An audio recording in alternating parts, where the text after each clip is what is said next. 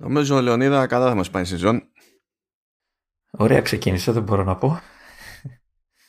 Μόνο με 17 τεχνικά προβλήματα μέχρι να ξεκινήσει η εγγραφή. Ναι. ναι. Φάγαμε μια ώρα για να καταφέρουμε να κάνουμε την αρχή. Πήγανε διάφορα πράγματα λάθος. Ε, δεν είναι καθόλου τυχαίο ότι όλο ξεκίνησε με μια χαζομάρα του Λεωνίδα. Αλλά μετά από τη χαζομάρα του Λεωνίδα αποφάσισαν τα notes να αυτοκτονήσουν. Σου λέει αφού έκανε κάποιος στην αρχή, να το φτάσω εγώ τέρμα. Το, το πράγμα. Εγώ κακομύρης πάτσα κατά λάθος ένα, ένα γραμματάκι στο πληκτρολόγιο το οποίο έζουσε κατά, πώς το λένε, ένα link, ένα, ένα link που ήταν highlight εκείνη τη στιγμή. Ο σωστός ο παίχτης έκανε undo. Έτσι. Και το έφερε το link και ωραία καλά το κλείνω για να μην έχουμε άλλα τέτοια προβλήματα και ησυχάζω μετά από τρία και, λεπτά. Και το Notes είπε ναι θα σβήσω αυτά τα 12 links. από όλη αυτή τη διαδικασία το Notes κατάλαβε αυτό. ναι. Ε, η πλάκα είναι ότι μετά, αφού έχω ερεμήσει εγώ ότι εντάξει την, ε, έκανα τη βλακή αλλά το διόρθωσα ε, ε, έρχεται ένα μήνυμα διάολος στέλνοντας έτσι ευγενικό μήνυμα πάντα από το Μάνο τι έκανες; Ε, και μου λέει λείπουν γύρω στα 400 link. Λέω ε, ένα έσβησα και έκανα undo και αν ήταν να, ξέρεις, να τα έχω σβήσει όλα εγώ θα είχαν γίνει με το undo θα τα ξανάφερνε όλα μαζί. Τέλος πάντων, εγώ έσωσα την κατάσταση αφού τη, τη διάλυσα έτσι. Εγώ σκέφτηκα τι να κάνω. Εγώ. Κοίταξε να δεις, αυτό ήταν το σωστό. ναι, αλλά δεν το σκέφτηκες αυτό που έκανα. Εγώ το σκέφτηκα. Τέλος πάντων, το, το σώσαμε καθότι σκέφτηκα να κόψω τα, τα δίκτυα από το κινητό που δεν είχα ανοίξει τα notes οπότε είχε κρατήσει μη συγχρονισμένη τη σημείωση με τα παλιά τα links όλα οπότε έκανα απλά ένα copy-paste καινούριο. Τέλεια. Πάει αυτό μετά.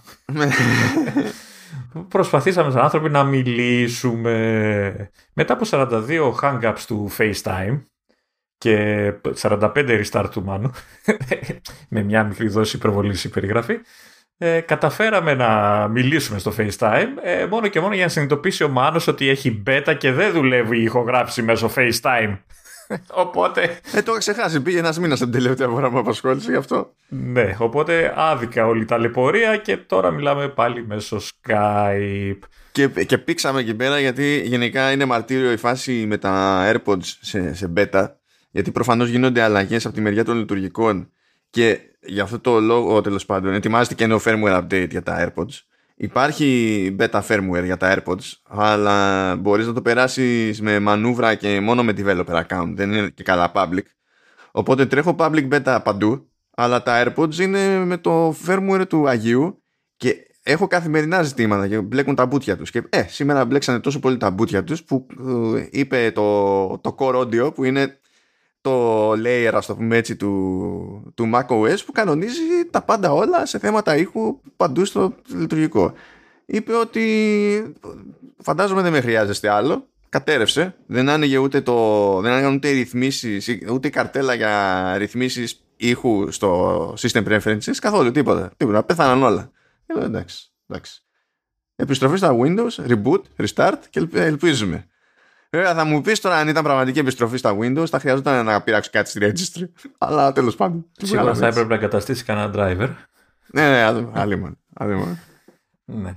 Πού θα πάει, θα τελειώσει η περίοδος της beta. Έχουμε ακόμα τι, ένα μήνα; Ούτε, ξέρω εγώ. Ε, καλά, εντάξει, κοίτα, πιο γρήγορα. Ε, νομίζω είναι δεύτερη, θα, εδώ και δύο χρόνια, εδώ και τρία χρόνια. Το, το public, το κανονικό, το release του macOS έρχεται μετά από το public του iOS. Παίζουν και αυτά τα περίεργα. Ναι. Το οποίο μπορεί και να είναι και χειρότερο από την πέτα. Αλλά εντάξει. Θα δούμε, εντάξει. Είναι, ε, είναι, είναι αρκετά στρωτά. Έχουν ακόμα, είναι ακόμα off.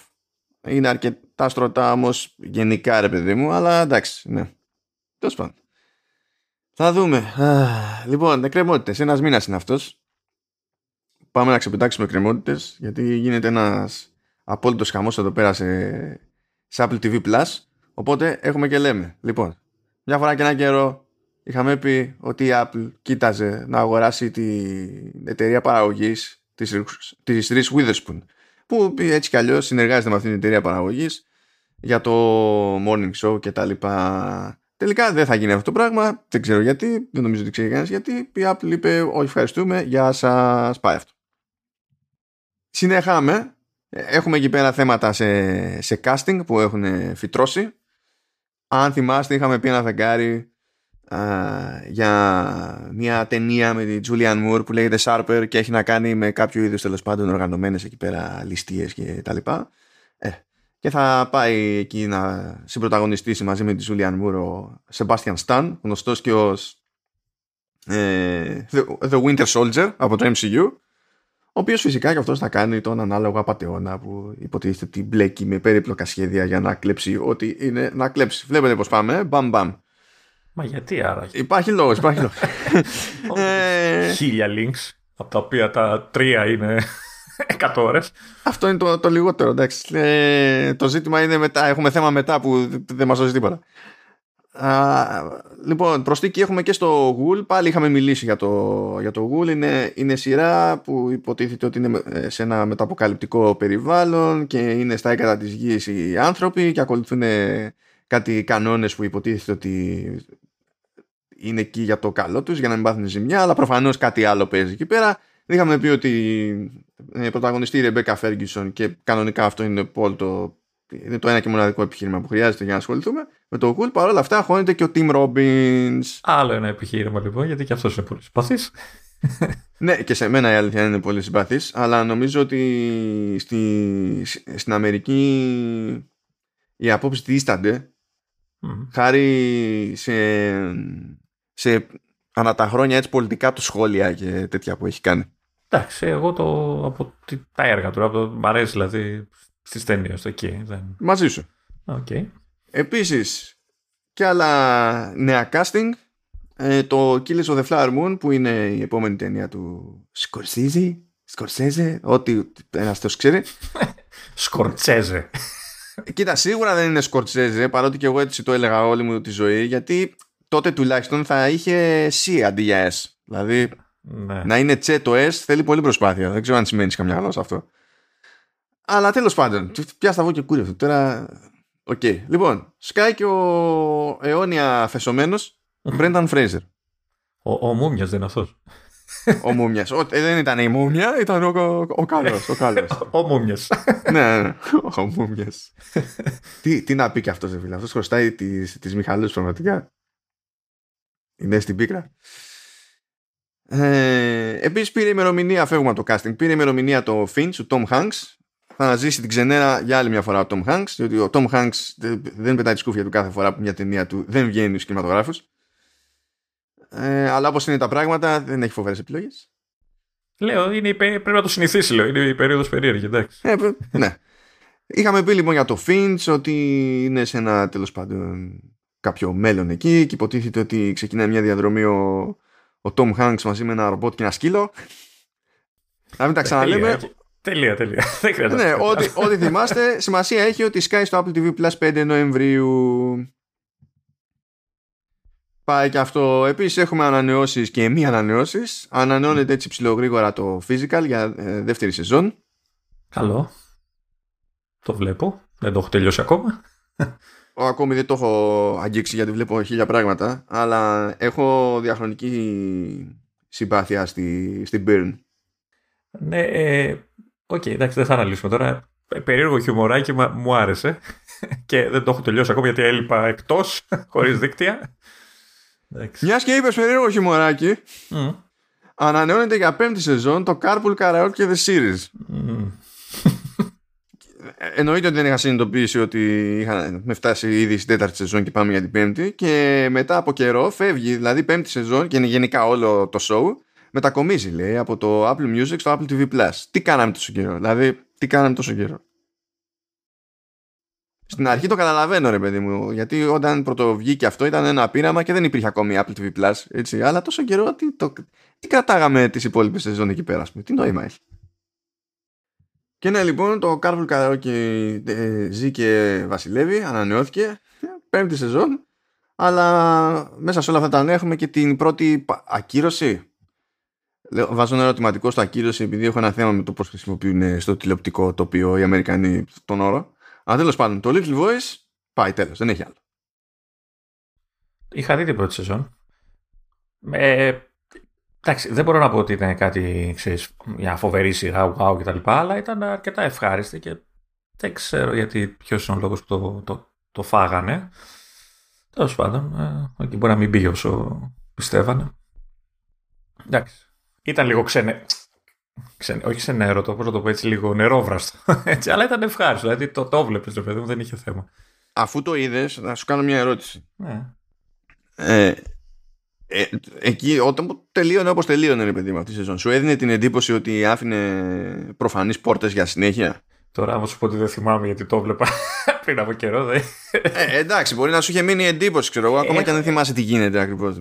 Έχω την εντύπωση. Το ψηλό έκλεινε, η αλήθεια είναι. Ε, νο, αν θυμάμαι καλά, νομίζω το ψηλό Άφηνε κάτι, αλλά νομίζω έκλεινε κιόλας. Δηλαδή, δεν, δεν σ' άφηνε τελείως ξεκρέμαστο. Αν θυμάμαι καλά. Ε, οπότε εντάξει, δεν θα λείψει σε κανέναν η αλήθεια είναι. Απλά μου κάνει λίγο εντύπωση γιατί ξέρω, βιαστήκανε. Δεν, δεν ξέρω που το στηρίζουν, που τη στήριξαν την απόφαση.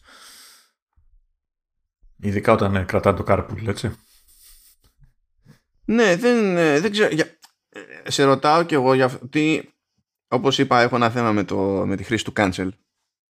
Ότι όταν καμιά φορά, ρε παιδί μου, κάτι απλά έχουν αποφασίσει ότι δεν θα το τραβήξουν έτσι κι αλλιώς.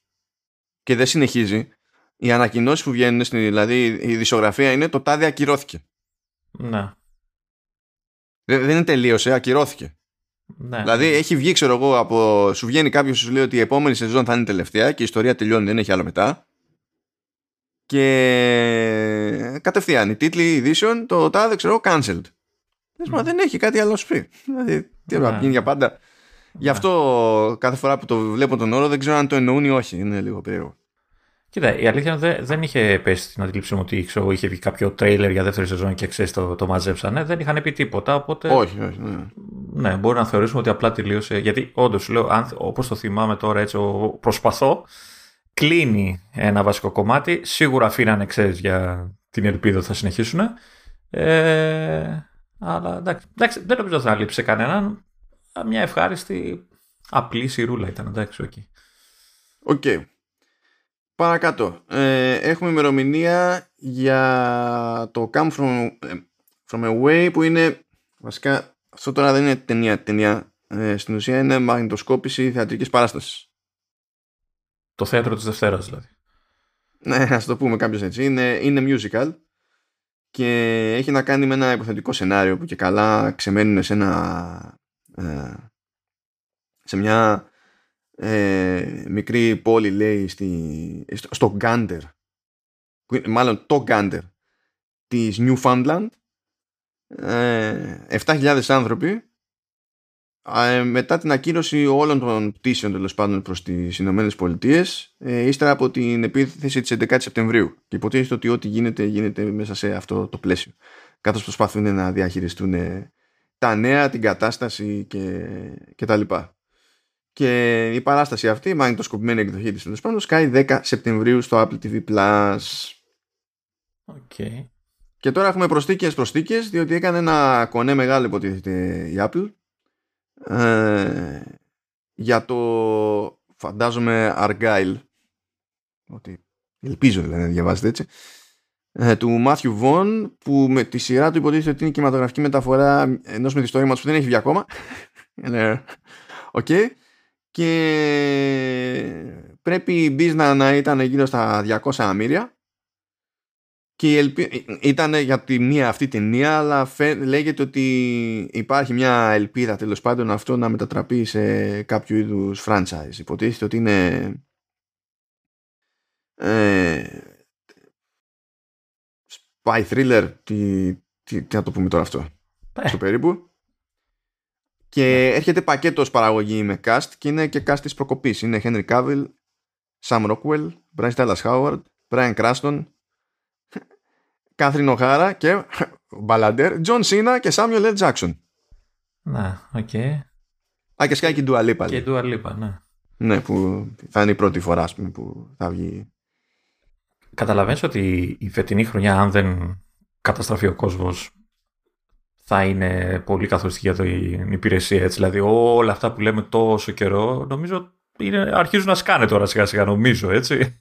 Οπότε θα μπουκώσει ε, με την καλή έννοια γρήγορα η, η υπηρεσία. Κάνα νομίζω ότι όλο, όλη η φάση θα. Δηλαδή, να σου πω, εκεί που πέφτει το, πολύ το βάρος, άσχετα με το ότι σκάνε διάφορες κυκλοφορίες, ε, το σπρώξιμο το πολύ θα γίνει με το Foundation. Καλά, εντάξει. OK, okay, είδα και το τελευταίο τρέλερ, ήταν. Εκεί πέρα έχουν ξεπατωθεί, ας πούμε. Ε, εντάξει. Είναι, δηλαδή το βλέπεις. Είναι καρέ και, καρέ και μύριο. Μύρια. ναι, ναι. Ε, επίσης νέα παραγγελία σκάει ως σειρά το Bad Monkey ε, στο οποίο θα πρωταγωνιστεί ο, ο Vince Vaughn που υποτίθεται ότι είναι θα έχει 10 επεισόδια σειρά εντάξει, οπότε φαίνεται ότι είναι φάση limited series κατά τα φαινόμενα παρότι δεν διευκρινίζει νομίζω ως κάτι τέτοιο.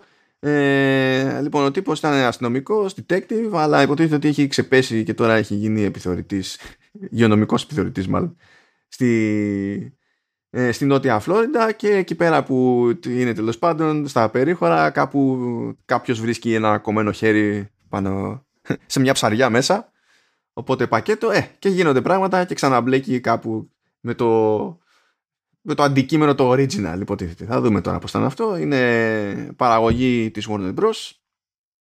Ε, με την, ε, την οποία έχει συμφωνία ο Bill Lawrence που γράφει τη συγκεκριμένη σειρά έτσι κι αλλιώς. Οπότε τέλος πάντων μετά έχει συνεργασία συνεργασία. Κάνουν τα κονέ με τα Warner με Apple χαμό το ίσιομα κάπως έτσι είναι και η φάση με το Ted Lasso. Δηλαδή νομίζω να. και καλά είναι παραγωγή Warner Bros. Television. Αν δεν κάνω μεγάλο λάθος. Ε, και τώρα αυτά δεν είναι νέα Apple TV Plus αλλά εντάξει ας πούμε ότι τέλος πάντων συνδέονται στο, στο περίπου. δεν ξέρω ποιος παρακολουθεί Ted Lasso, αλλά στο τελευταίο ή στο πρώτο τελευταίο επεισόδιο από αυτά που έχουν προλάβει και έχουν βγει. Περίμενε, περίμενε, περίμενε, μην πεις τίποτα. δεν τα έχω Όχι, δεν είναι spoiler, δεν είναι spoiler καθόλου. Α, γιατί δεν τα έχω δει ακόμα, περίμενε. όχι, όχι, δεν παίζει spoiler καθόλου. Είναι, ναι. είναι ο Higgins και σε κάποια φάση ρε παιδί μου κάτι λέει για, ε, για μια ομάδα ότι τους πήραν ένα τηλέφωνο και κάτι τους ρωτήσανε κτλ. Και, και λέει για την Rexan, την AFC που είναι κανονική ομάδα. Mm. Είναι ουαλική ρε παιδί μου ομάδα, υπα, υπαρκτή ομάδα, αυτό θέλω να πω. Ναι, ναι.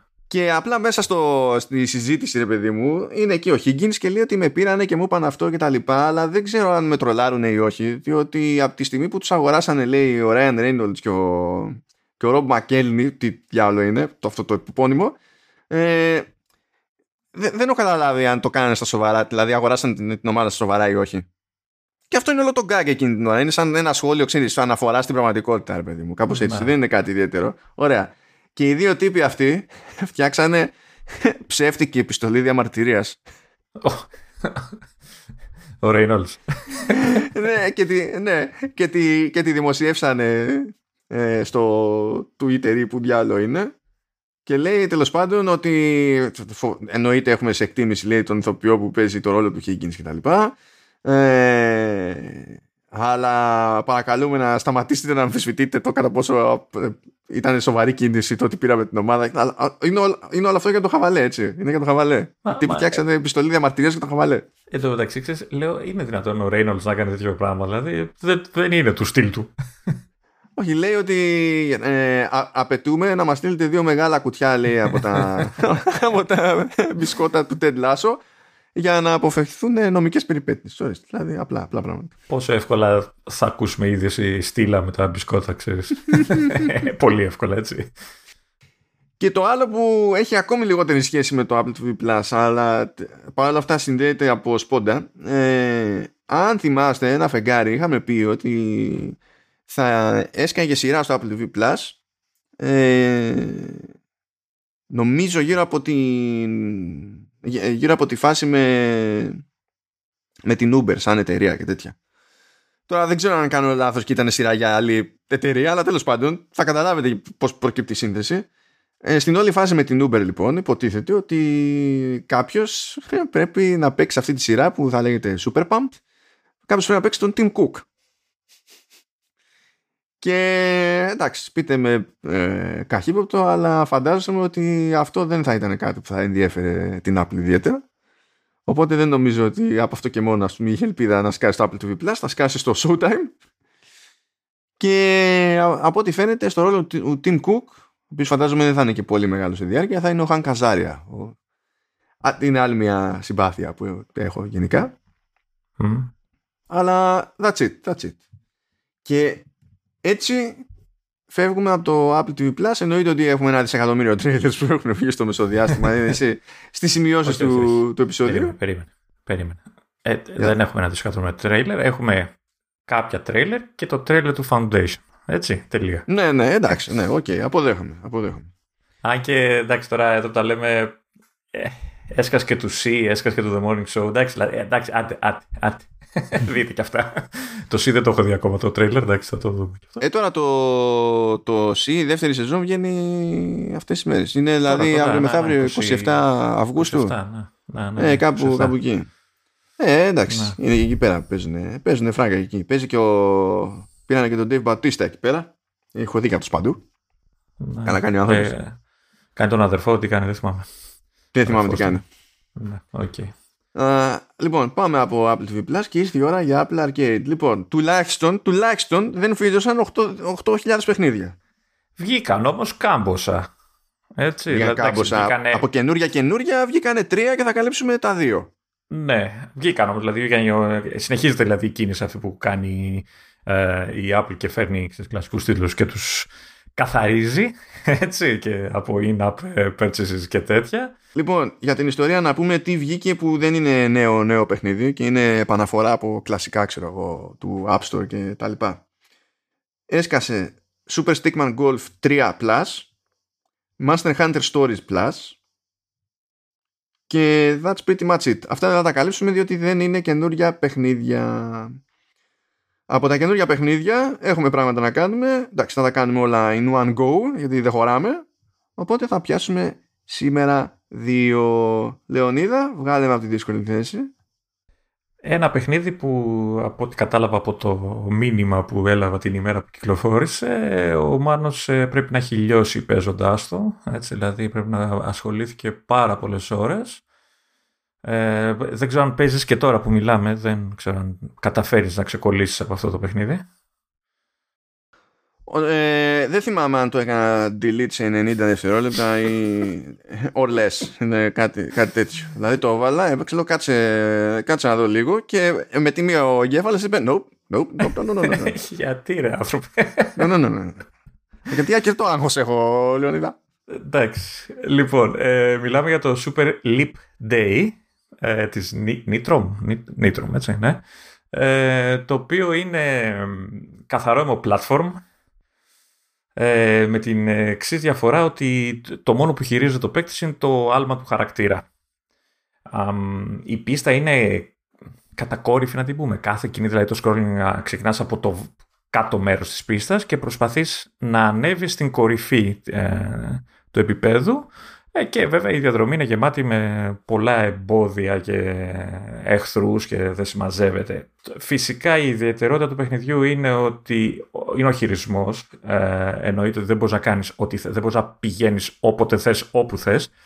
Πρέπει να υπολογίζεις ε, την, την διαρκή κίνηση του χαρακτήρα, δηλαδή να βλέπεις που μπορεί να σταματήσει για να γυρίσει ανάποδα ώστε να πας εκεί που θες με το όποιο άλμα.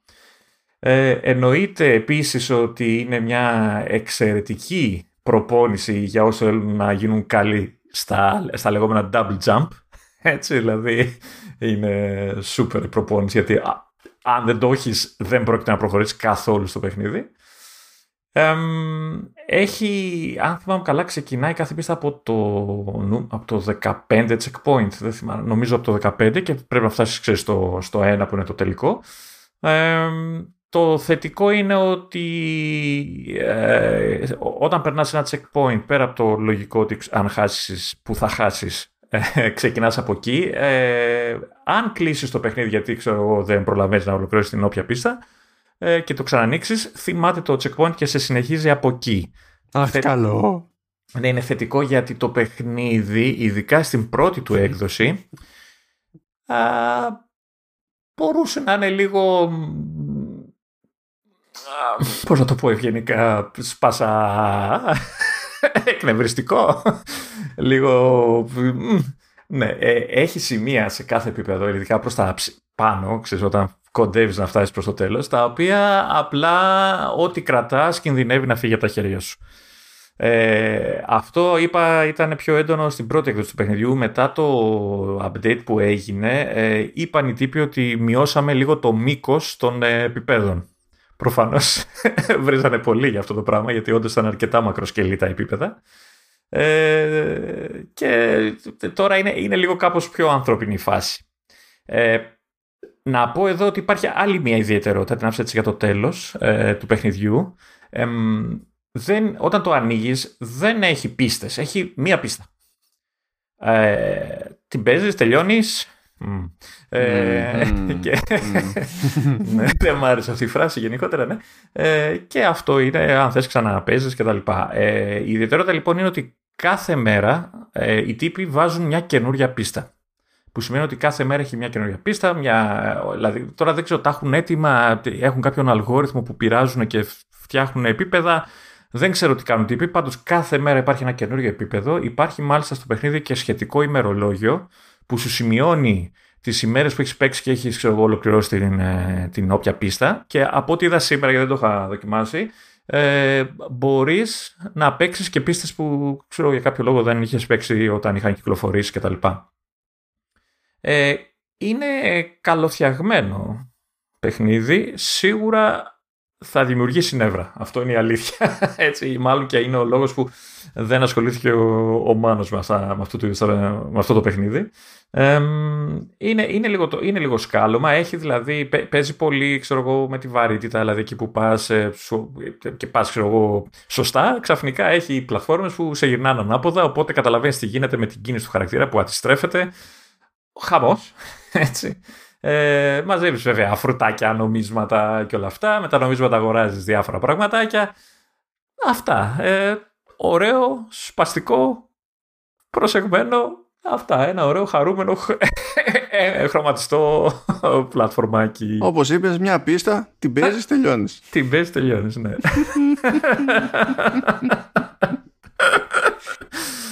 θέλω να δω αν θα τη καπουλάρω με κάτι τέτοιο για τίτλο. Για να δω. Για να δω. θα, μας, θα μας μπλοκάρουν για πάντα ή όχι. Θα δούμε. Ε, τι θέλω, το, το δοκιμάσα στο iPad και, σε, και σήμερα το έβαλα και λίγο στο Mac για να δω λίγο έτσι με πληκτρολόγιο. Δεν το έχω ε, δει με χειριστήριο, αλλά ε, δεν νομίζω ότι έχει και νόημα. Δηλαδή, ένα κουμπί έχεις, δεν, δεν κάνει τίποτα. Ε, καλό, παίζει και σε πιο, παλιά, σε πιο παλιές συσκευές ε, ψηλοάνετα, οπότε οι πλατφορμάδες νομίζω μπορούν να το δοκιμάσουν άφοβα. Ε, λοιπόν, ε, δεν ξέρω αν θες να σχολιάσεις κάτι από την ε, μακρά να ασχοληθείς με τον τίτλο για να προχωρήσω στον δεύτερο. Όχι, ήταν ελαφρύ, δηλαδή, πώς να σου πω, και τον delete γρήγορο ήταν. δεν μπορώ να πω. Λοιπόν, το δεύτερο παιχνίδι που είπαμε να ασχοληθούμε σήμερα είναι το Detonation Racing. Με αυτό ασχολήθηκα. Με αυτό ασχολήθηκα, εντάξει, legit. Ωραία. Ε, θα πω εγώ τα γενικά. Πες εσύ έτσι, λίγο παραπάνω ότι θες να συμπληρώσεις. Ε, μιλάμε για ένα racing ε, βαριάς προσωμείωσης. ε, αληθοφανούς δράσεις, ρεαλισμού. Εντάξει, είναι το, εντάξει, πιο arcade δεν γίνεται, πεθαίνεις έτσι, ωραία. Ε... Ακούς Βασίλη, ακούς Βασιλάκι. όχι, όχι, είναι πιο, είναι πιο arcade και από τα arcade, έτσι, δηλαδή, δεν σου λέω, δεν πάει άλλο. Ε, λοιπόν, racing, εντάξει, τελεία, δεν έχεις να πεις κάτι, αγώνες κτλ. Ε, η ιδιαιτερότητά του είναι ότι ενώ τρέχεις στην ε, όποια πίστα, ε, κάνοντας drift ε, ή slipstream ε, πίσω ξέρεις, από αντίπαλα αυτοκίνητα, γεμίζεις μια ειδική μπάρα, η οποία όταν γεμίσεις σου δίνει τη δυνατότητα να ανατινάξεις πράγματα που υπάρχουν στην πίστα, ε, με στόχο να σταματήσεις τα προπορευόμενα οχήματα, να, να τα διαλύσεις και να περάσεις μπροστά. Ή να κάνεις λάθος και να διαλύσεις τον εαυτό σου. Πολύ εύκολα, πολύ εύκολα ναι. γίνεται αυτό, κυρίως γιατί ε, το έχω παίξει μόνο σε, με, με touch, ε, κυρίως γιατί δεν ελέγχεις το, το μάλλον ελέγχεις, τα ελέγχεις το φρένο, δεν ελέγχεις τον γκάζι. Ουσιαστικά δηλαδή γκαζώνει μόνο του το αυτοκίνητο. Εσύ έχεις να φρενάρεις και βέβαια να στρίψεις. Οπότε είναι, δεν έχεις τελείως τον απόλυτο έλεγχο όπως θα είχες σε ένα πιο συμβατικό racing game. είναι, είναι καλό είναι. Εμένα μου φάνηκε λίγο μονότονο από ένα σημείο και μετά. Δηλαδή, εντάξει, δεν προσφέρει κάτι ιδιαίτερο. Μου έκανε εντύπωση, ε, μάλλον μου έκανε καλή εντύπωση το ότι όταν παίζεις με touch, δηλαδή σε iPhone ή iPad, ε, οι τύποι έχουν βάλει ε, τον γκάζι και το φρένο, τα εικονίδια, ε, εις διπλούν. Δηλαδή το έχεις και αριστερά και δεξιά και γκάζι και φρένο. Αυτό διευκολύνει πάρα πολύ τη φάση με το drift, γιατί όταν είναι να στρίψεις, πατάς, ξέρω αν θες να στρίψεις αριστερά, πατάς το αριστερά να στρίψεις και πατάς το δεξί φρένο γιατί βολεύει γιατί είσαι με το άλλο χέρι, ρε παιδί μου. Δεν χρειάζεται δηλαδή να κάνεις ακροβατικά για να, να πιάσεις τον drift. Κάτι που είναι έξυπνη λεπτομέρεια. Ε, κατά τα άλλα, σαν γραφικά, σε μένα τουλάχιστον που το είδα και σε Mac και στο iPad, ε, μου, κάνε, μου χτύψε πολύ το, το aliasing. Ήταν πολύ έντονο το aliasing. Δεν ξέρω τώρα σε πιο δυνατά μηχανήματα ε, Στο τηλέφωνο μου εμένα ήταν αρκετά ok βασικά και φαντάζομαι ότι αυτή είναι μια mm. default διαφορά από chip σε chip ας πούμε. Ναι, ναι, όχι. Εμένα ήταν αρκετά, αρκετά. Ήταν, ήταν εμφανές, ήταν έντονο το aliasing. Ε, τουλάχιστον ε, έπαιζε ok σαν ταχύτητα. Δηλαδή δεν είχα ουσιαστικά προβλήματα με frame rate και τέτοια. Κάτι που είναι πολύ σημαντικό για τέτοιου είδους παιχνίδια. Ε, είναι από την Electric Square LTD. Δεν ξέρω αν θες κάτι να συμπληρώσεις εσύ. Λοιπόν, ε, έχω, έχω σκέψεις. Ε, εγώ πολύ γρήγορα, το ξεκίνησα με αφή και πολύ γρήγορα το πέρασα σε χειριστήριο μεριά. Όχι τίποτα άλλο. Εκεί πέρα κανονίζεις και κάνεις παιχνίδια με το ρημάτι τον γκάζι. Σκανδάλες και έτσι. Είσαι, είσαι ένα άνθρωπος. Καλή φάση. Ε, γενικά είναι ένα παιχνίδι που δηλαδή αν να το προτείνω σε κάποιον να το προτείνω σε όποιον είχε κάποτε οποιοδήποτε ενδιαφέρον για Ridge Racer παρότι είναι πιο light στην πραγματικότητα ε, αλλά αν έχουν καημό ρε παιδί μου το drifting, εδώ το drifting είναι βασικός μηχανισμός. Δηλαδή αν δεν παίζει drift, στην ουσία δεν πας πουθενά. Είναι ο πιο γρήγορος τρόπος να γεμίσεις την μπάρα που χρειάζεται για να χρησιμοποιήσεις, να ενεργοποιήσεις τις παγίδες στην ουσία στο επίπεδο ε, σε σχέση με το slipstream ας πούμε που είναι η εναλλακτική μέθοδος. Συν της άλλης, ε, από τα πιο συχνά objectives για να κερδίσουμε αστέρια και καλά από πίστα σε πίστα και τα λοιπά που αυτό βάθος χρόνου κλειδώνει cosmetics και τέτοια πραγματάκια ε, είναι, είναι αυτός σου λέει ξέρω εγώ ότι κάνεις αυτή τη, σε αυτόν τον αγώνα σε αυτή την πίστα κάνει drift συνολικά για τουλάχιστον τόση απόσταση όχι μόνο κόμματα αλλά στο σύνολο του drift που θα κάνεις και έχει και κάποια άλλα objectives και καλά που έχει να κάνει ξέρω, με το πόσες φορές θα ενεργοποιήσεις κάποια παγίδα ή πόσο θα ξεκάνεις με κάποια παγίδα ε, ή τι θέση ξέρω εγώ πρέπει να τελειώσεις για να σου δώσει έξτρα αστέρι και, και τα λοιπά. Σε αντίθεση με το Ridge Racer και γι' αυτό λέω ότι είναι light είναι το, το drifting εδώ είναι στην ουσία πολύ πιο εύκολη υπόθεση να γίνει. Ναι, ουσιαστικά στρίβεις, πατάς φρένο και γίνεται έτσι και απλά λίγο ελέγχεις το ανάποδο τιμόνι σου. Ναι, δεν είναι ε, ότι και καλά είναι απείρως δύσκολο να ξεκινήσεις drift στο, στο Ridge Racer, αλλά θέλει πιο skill τέλος πάντων στο Ridge Racer. Ε, βασικά τώρα και να θέλει δεν υπάρχει Ridge Racer Pro Hero, που κάνω τον κόπο, αλλά τέλος πάντων, OK. Okay. Ε, και νομίζω ότι έτσι βγαίνει ένα ωραίο ζύγι από την άποψη ότι από τη στιγμή που παίζουν παγίδες και οι παγίδες δεν είναι ένα στυλ, δεν είναι ότι απλά δηλαδή λέει detonation, ξέρω εγώ, racing, αλλά αυτό δεν σημαίνει ότι απλά γίνονται boom τι γίνεται, άμα γεμίσει η μπάρα, ε, τότε αρχίζει και δείχνει το, το σύστημα, ανάλογα με το αν υπάρχει κάτι πρόχειρο βέβαια, εικονίδιο στο βάθος για κάτι που μπορεί να ενεργοποιηθεί. Αυτό το κάτι μπορεί να είναι όντως βόμβα. Μπορεί να είναι ένα τέτοιο, ένα, ένα τάνκερ το οποίο για κάποιο λόγο είναι στον αέρα και μπορούμε απλά να το ρίξουμε κάτω και να πλακώσει ό,τι πλακώνει. Μπορεί να είναι ελικόπτερο για να το κάνουμε να σκάσει. Ή μπορεί να είναι κάποιο, κάποιος μηχανισμός στο δρόμο ας πούμε που ε, μετακινείται και από εκεί που θα ήταν υποχρεωτικό κάποιος να στρίψει προς τα δεξιά να πρέπει να στρίψει προς τα αριστερά και αν δεν το κάνει εγκαίρος να πάει και να, και να στουκάρει. Και το ζήτημα είναι λοιπόν έτσι να εμποδίζουμε τους άλλους, δηλαδή να τους κάνουμε ζημιά στην πραγματικότητα, να, να, να στουκάρουν για να έχουμε το περιθώριο να βγούμε πιο πάνω στην κατάταξη. Και θέλει μια προσοχή στο πότε ενεργοποιούμε τι, από πού και τα λοιπά διότι αν το timing είναι στραβό ε, μας παίρνει ξέρω εγώ εμάς η μπάλα. Δηλαδή, αλλά έχει τουνελάκια με ηλεκτρισμό ξέρω εγώ έχει διάφορα περίεργα. Και από ένα σημείο και έπειτα, όταν τα χρησιμοποιούμε αυτά, στην ουσία μένουν μετά, είναι persistent στο επίπεδο. Από την άποψη ότι, το ξέρω εγώ, σκάει κάπου ένα container που πριν ήταν αλλού, ήταν εκτός οδοστρώματος, ας πούμε. Και ενεργοποιούμε μια παγίδα ή την ενεργοποιεί κάποιος άλλος από AI και τα λοιπά και σκάει το tanker, το, tanker, το, το container στο οδόστρωμα. Στον επόμενο γύρο είναι ακόμα εκεί. Οπότε έχουμε άλλο ένα πράγμα, άλλο ένα εμπόδιο που δεν σκάει πάνω μας, ότι έγινε έγινε προς αυτό, αλλά μας αναγκάζει ξαναπερνώντας από το ίδιο σημείο να προσέξουμε κάτι έξτρα. Και επειδή αυτό είναι το κλου της υπόθεσης, νομίζω ότι καλά κάνανε και έχουν τόσο εύκολο το να κάνεις drift. Διότι έτσι κι αλλιώς ε, και πρέπει να προσέχεις για το αν θα ενεργοποιήσει κάποιος άλλος καμιά παγίδα ε, και πρέπει να προσέχεις εσύ όταν ενεργοποιείς τις παγίδες σου και όλα αυτά αφήνουν να το πούμε κάποια κατάλοιπα που πρέπει μετά να έχεις στο νου σου. Ουσιαστικά δηλαδή, ε, ουσιαστικά δηλαδή μετακινούν το, το βάρος, το επίκεντρο του gameplay από το κομμάτι του racing στο κομμάτι του battle, έτσι, δηλαδή με αυτό το τρόπο. Έτσι, ναι. Και νομίζω ότι σε αντίθεση με, το, με ένα παράδειγμα τελείως τυχαίο, το Mario Kart, ε, ε, το AI δεν είναι κουφάλα, είσαι πολύ μπροστά στην κατάταξη, αυτή τη στιγμή θα τις φας όλες τις παγίδες στη μάπα σαν να μην υπάρχει αύριο. Δηλαδή, αν προσέχεις, αποφεύγεις όντως, ακόμα και καλό timing να έχει ο άλλος στην ενεργοποίηση, ε, μπορείς να αποφύγεις με προσοχή. Δεν είναι, ενώ στο Mario Kart είναι, σου πετάει ο άλλος το, το blue shell, τελειώσαν όλα. Ε, καταλαβαίνω. Μια χαρά παιχνίδι το Mario Kart. Yeah, ναι, όχι, δεν θες να σκοτώσεις άνθρωπο ποτέ στο Mario Kart. ναι, ισχύει. Ε, τι, να πω εδώ ότι έχει, έχει campaign, ιστορία υποτίθεται, που εντάξει, lol. Ναι, ναι. έχει arcade mode το οποίο ουσιαστικά παίζει στα πέντε, πέντε ξεχωριστά mode που βλέπεις και στο campaign που έχουν έτσι, αλλάζουν λίγο το, τον τρόπο με τον οποίο αγωνίζεσαι. Και υπάρχει και online το οποίο να σου πω την δοκίμασα λίγο σήμερα να δω τι παίζει. Δεν βρήκα παίκτες. Τώρα έτυχε η ώρα δεν το παίζει κανένας, δεν ξέρω. Ε, πάντως υπάρχει αυτή η υποστήριξη. Τουλάχιστον ε, ξέρεις, ε, αν έχεις φίλους μπορείς τουλάχιστον να παίξεις online ε, αν έχεις φίλους. Αν έχεις φίλους. Εμείς δεν έχουμε φίλους, οπότε εντάξει. Ε, ναι.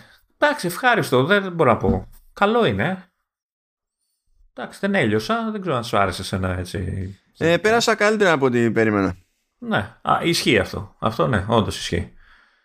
Γιατί, γιατί τι γίνεται, είναι, υπάρχουν arcade racers εκεί έξω, αλλά ε, ρίχνουν συνήθως άλλο βάρος στο skill της οδήγησης, το οποίο δεν το λέω για κακό. Αλλά η ανησυχία μου η βασική όταν έβλεπα ότι έρχεται το Detonation Racing είναι ότι απλά θα προσπαθήσει, ξέρεις, να είναι ένα copy-paste, ας πούμε, άλλων πιο γνώριμων τέλος πάντων παραδειγμάτων. Αλλά τελικά δεν μου έδωσε την εντύπωση ότι πήγαιναν απλά για copy-paste και ότι έχει ένα, μια ισορροπία άλλη δική του, ρε παιδί μου, που πώς να σου πω, είναι για άλλου τύπου όρεξη για racing από εκείνη που θα χρειαζόταν να έχω για να παίξω ένα άλλο arcade racer. Αυτό θέλω να πω. Να. Ε, το είπαμε εκτός κάποια στιγμή του podcast. Θυμάσαι ποιο παιχνίδι έκανε το ίδιο ακριβώς πράγμα με τις παγίδες και αυτά. Είπαμε, είχα πει ένα τίτλο, δεν το θυμάμαι πάλι, το ξέχασα. Εκεί που το λέγαμε, και το ίδιο θα πω και τώρα γιατί πάλι ξέχασα το υπόλοιπο, είναι ότι θυμάμαι ότι ήταν τις Bizarre Creations πριν τη, πριν τη διαλύσουν. Okay. Αλλά κάτσε, κάτσε να δούμε εδώ. Γιατί το, σαν, σαν ιδέα την ξέρω, την έχω ξαναδεί την ιδέα. Απλά δεν. Ε, αυτό. Μέχρι, μέχρι να βρεις εσύ τον τίτλο. Να... Νομίζω ήταν το Blair. Blair. Και την άλλη φορά νομίζω Blair που είχες πει.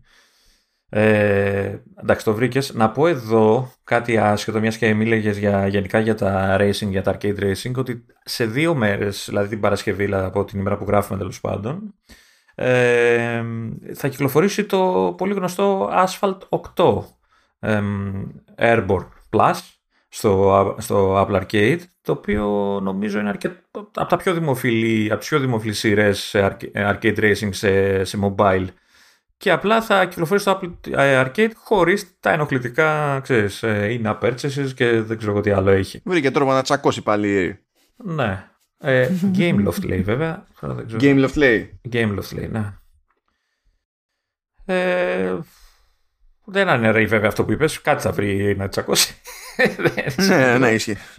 Οπότε όσοι δηλαδή δεν καλυφθούν με το Detonation Racing ε, σε δύο μερούλες, δηλαδή Παρασκευή 27 Αυγούστου βγαίνει το, το Asphalt. Και όσοι θέλουν κάτι περίπου Zelda την ίδια μέρα βγαίνει κάτι άλλο, Λεωνίδα. Ξέρεις κανένα, δεν έχω δεν ξέρω, δεν ξέρω, τυχαία το είπα. Δεν, δεν λέω τίποτα γιατί έτσι λέγει για το Sehorn και, και έχω ξενερώσει. Δεν έχω, ναι, δεν έχω και συσκευή να το παίξω, το ευχαριστήσω.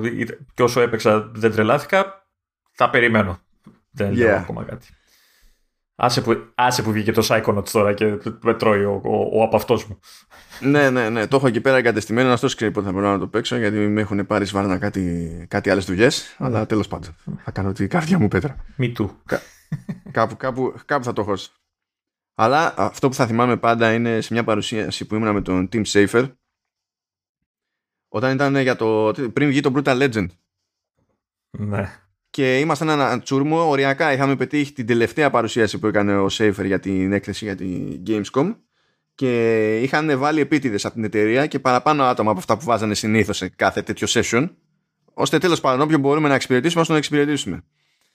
Και ήταν ο Σέιφερ εκεί λιωμένος και προσπαθούσε να εξηγήσει πού του μπήκε η ιδέα ξέρω εγώ για τα κομμάτια στρατηγικής ας πούμε που έβαλε στο Brutal Legend και αναφέρει ένα παιχνίδι του Mega Drive που ήταν το, το πρώτο, ξέρω εγώ, RTS για, για κονσόλες. Πραγματικά ποτέ δεν θυμάμαι τον τίτλο, θυμάμαι όμως screenshots στο κεφάλι μου, δηλαδή θυμάμαι πώς είναι. Και υποστήριζε... Όχι, ε, ήταν το πρώτο console RTS, ε, πάντως σίγουρα υποστήριζε και co απίστευτο. Okay. Τώρα Mega Drive, λέμε, τη τραγωδία. και το λέει ρε παιδί με αυτός και είμαστε φάση περισσότεροι, α ναι, και παρατηρεί ένα παλικάρι εκεί πέρα που το, το κοιτάζει ξέρεις, με ένα ερωτηματικό mm. στο, στο κεφάλι. Το οποίο είναι λογικό εδώ που τα λέμε έτσι. Δεν είναι φυσιολογικό να θυμάται άνθρωπος το συγκεκριμένο παιχνίδι του Mega Drive. Ναι. Αλλά είναι ο Tim Safer. Τον κοιτάζει και παίρνει χαμπάρι ότι το παλικάρι το άλλο δεν έχει κάνει register. Τη ναι. φάση. Mm. Και γυρνάει στην ψύχρα και του λέει Πόσο χρόνο είσαι; και, και του λέει τόσο, βγες έξω. Τι ήρθες λέει αυτό. Αντιγεια. Τι να σου πω, ναι. Team Saver, φίλες και φίλοι, Psychonauts 2 και κάναμε αυτή την παράκαμψη. Ο οποίος ήταν λίγο σοβαρός εχθές στο, στο Xbox Stream. Ήταν λίγο ξενέρωτη η παρουσίασή τους για το Psychonaut. Ναι, εντάξει, τώρα κοροϊδεύει τον κόσμο. Κοίτα, όταν κάνει stream σαν Microsoft, το παιχνίδι σου βγαίνει αύριο και σε ρωτάει στα σοβαρά ο παρουσιαστής, πότε βγαίνει το παιχνίδι; Ε, αυτά είναι χαζομάνε τώρα, εντάξει, τι να ξενερώνει ο άνθρωπος. Λοιπόν, ε, να κάνουμε ένα περίπου διάλειμμα με κάποιες ραντομιές πριν πέσουμε στα στο, ξέρω, τον ένα του κύκλο της κολάσεως. Λοιπόν, ε, ε, θα, εντάξει, τώρα θα συμβεί κάτι το οποίο δεν συναντάται εύκολα στη, στη φύση, απλά το έβαλα επίτηδες, δηλαδή αυτό τιμωρούμε εδώ πέρα για να αναγκαστώ να πω καλή κουβέντα για Spotify. Λοιπόν, άρχισε Αμερική βέβαια και σιγά σιγά θα το σπρώξει. Ε, άρχισε να κάνει κουμάντα η Spotify με συνδρομές σε podcasts όπως ξεκίνησε σχετικά πρόσφατα και, και η Apple. Έχει όμως μια βασική δια... Καλά προφανώς μπορεί να κάνει κάποιος συνδρομή και να πληρώσει τον άλλον ε, μέσω του Spotify. Okay. Ε, για ένα διάστημα μέχρι το 2023 ε, εξαιρώντας τέλος πάντων τα τραπεζικά έξοδα για τις κάρτες και τέτοια όλα τα φράγκα από εκεί θα πηγαίνουν στους, στους παραγωγούς αλλά από το 2023 υποτίθεται ότι θα μπει ένα, μια παρακράτηση 5% οπότε και σε αυτές τις ποσοστώσεις ε, δηλαδή αρχικά είναι λίγο πιο δελεαστική η πρόσταση της Spotify. Αν τα βάλουμε τώρα κάτω δεν είναι τόσο η διαφορά όσο ακούγεται σε, σε βάθος χρόνου αλλά not the point. Το point είναι ότι ε, αυτό δεν σημαίνει ότι δεν μπορεί ο άλλος να κάνει παιχνίδι με custom RSS feed. Δηλαδή δεν σου λέει ε, πρέπει οπωσδήποτε ε, όλη η φάση να γίνει μέσα από το Spotify. Ότι αν έχεις πουλήσει σε κάποιον ε, ή πουλάς ήδη ρε παιδί μου ε, private feeds τότε υπάρχει τρόπος να υποστηριχθεί αυτό μέσα στην ίδια την εφαρμογή ε, του, του Spotify. Τώρα για, για το ξεκάθαρο της υπόθεσης και σε Apple Podcast υπάρχει αυτό, δεν εμποδίζει κανένας κανέναν ποτέ να προσθέσει στη, στο library ένα custom feed που είναι private Αυτό ισχύει κανονικά, αλλά μιλάμε τώρα για το πώς υποστηρίζεται μέσα στη, στην εφαρμογή, ώστε να χρειάζεται τη λιγότερη δυνατή μανούβρα από τον χρήστη και ως προς αυτό δηλαδή είναι καλή μόντα αυτό που κάνει. Και το ένα δεν αποκλείει το άλλο. Δηλαδή, αν χρησιμοποιεί κάποιος το σύστημα για τις συνδρομές που έχει η Apple στο Apple Podcasts, τότε χρησιμοποιεί αυτό το σύστημα τέλος. Ε, και είναι άλλο καπέλο το να κάνει οτιδήποτε άλλο. Ενώ εδώ μπορεί να τα υποστηρίζει παράλληλα, ρε παιδί μου, και να είναι έτσι μια διαφάνεια παραπάνω. Καλό είναι αυτό. Καλό είναι Πάω να πάρω ψωμί γιατί θα έχει πέσει ο φούρνος. Είπε κάτι. Πάρε, τέτοια ώρα δεν ξέρω τι θα βρεις, βέβαια, αλλά τέλος πάντων.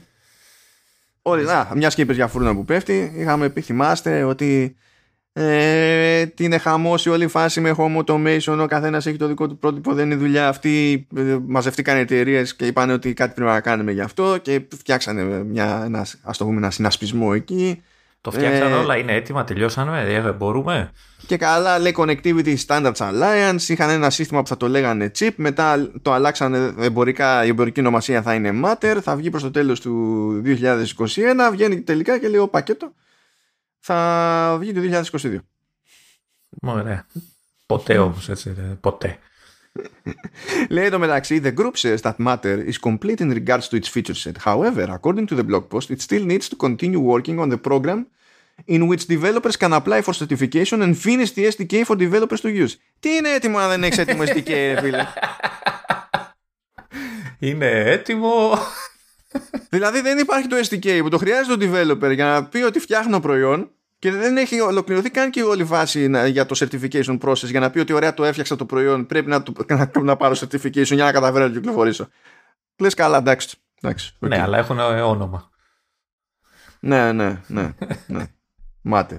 Και όσο πω θα αρχίσουμε να λέμε it doesn't matter. Δηλαδή, ε, ναι, λοιπόν. Όποια άλλη φούρνη.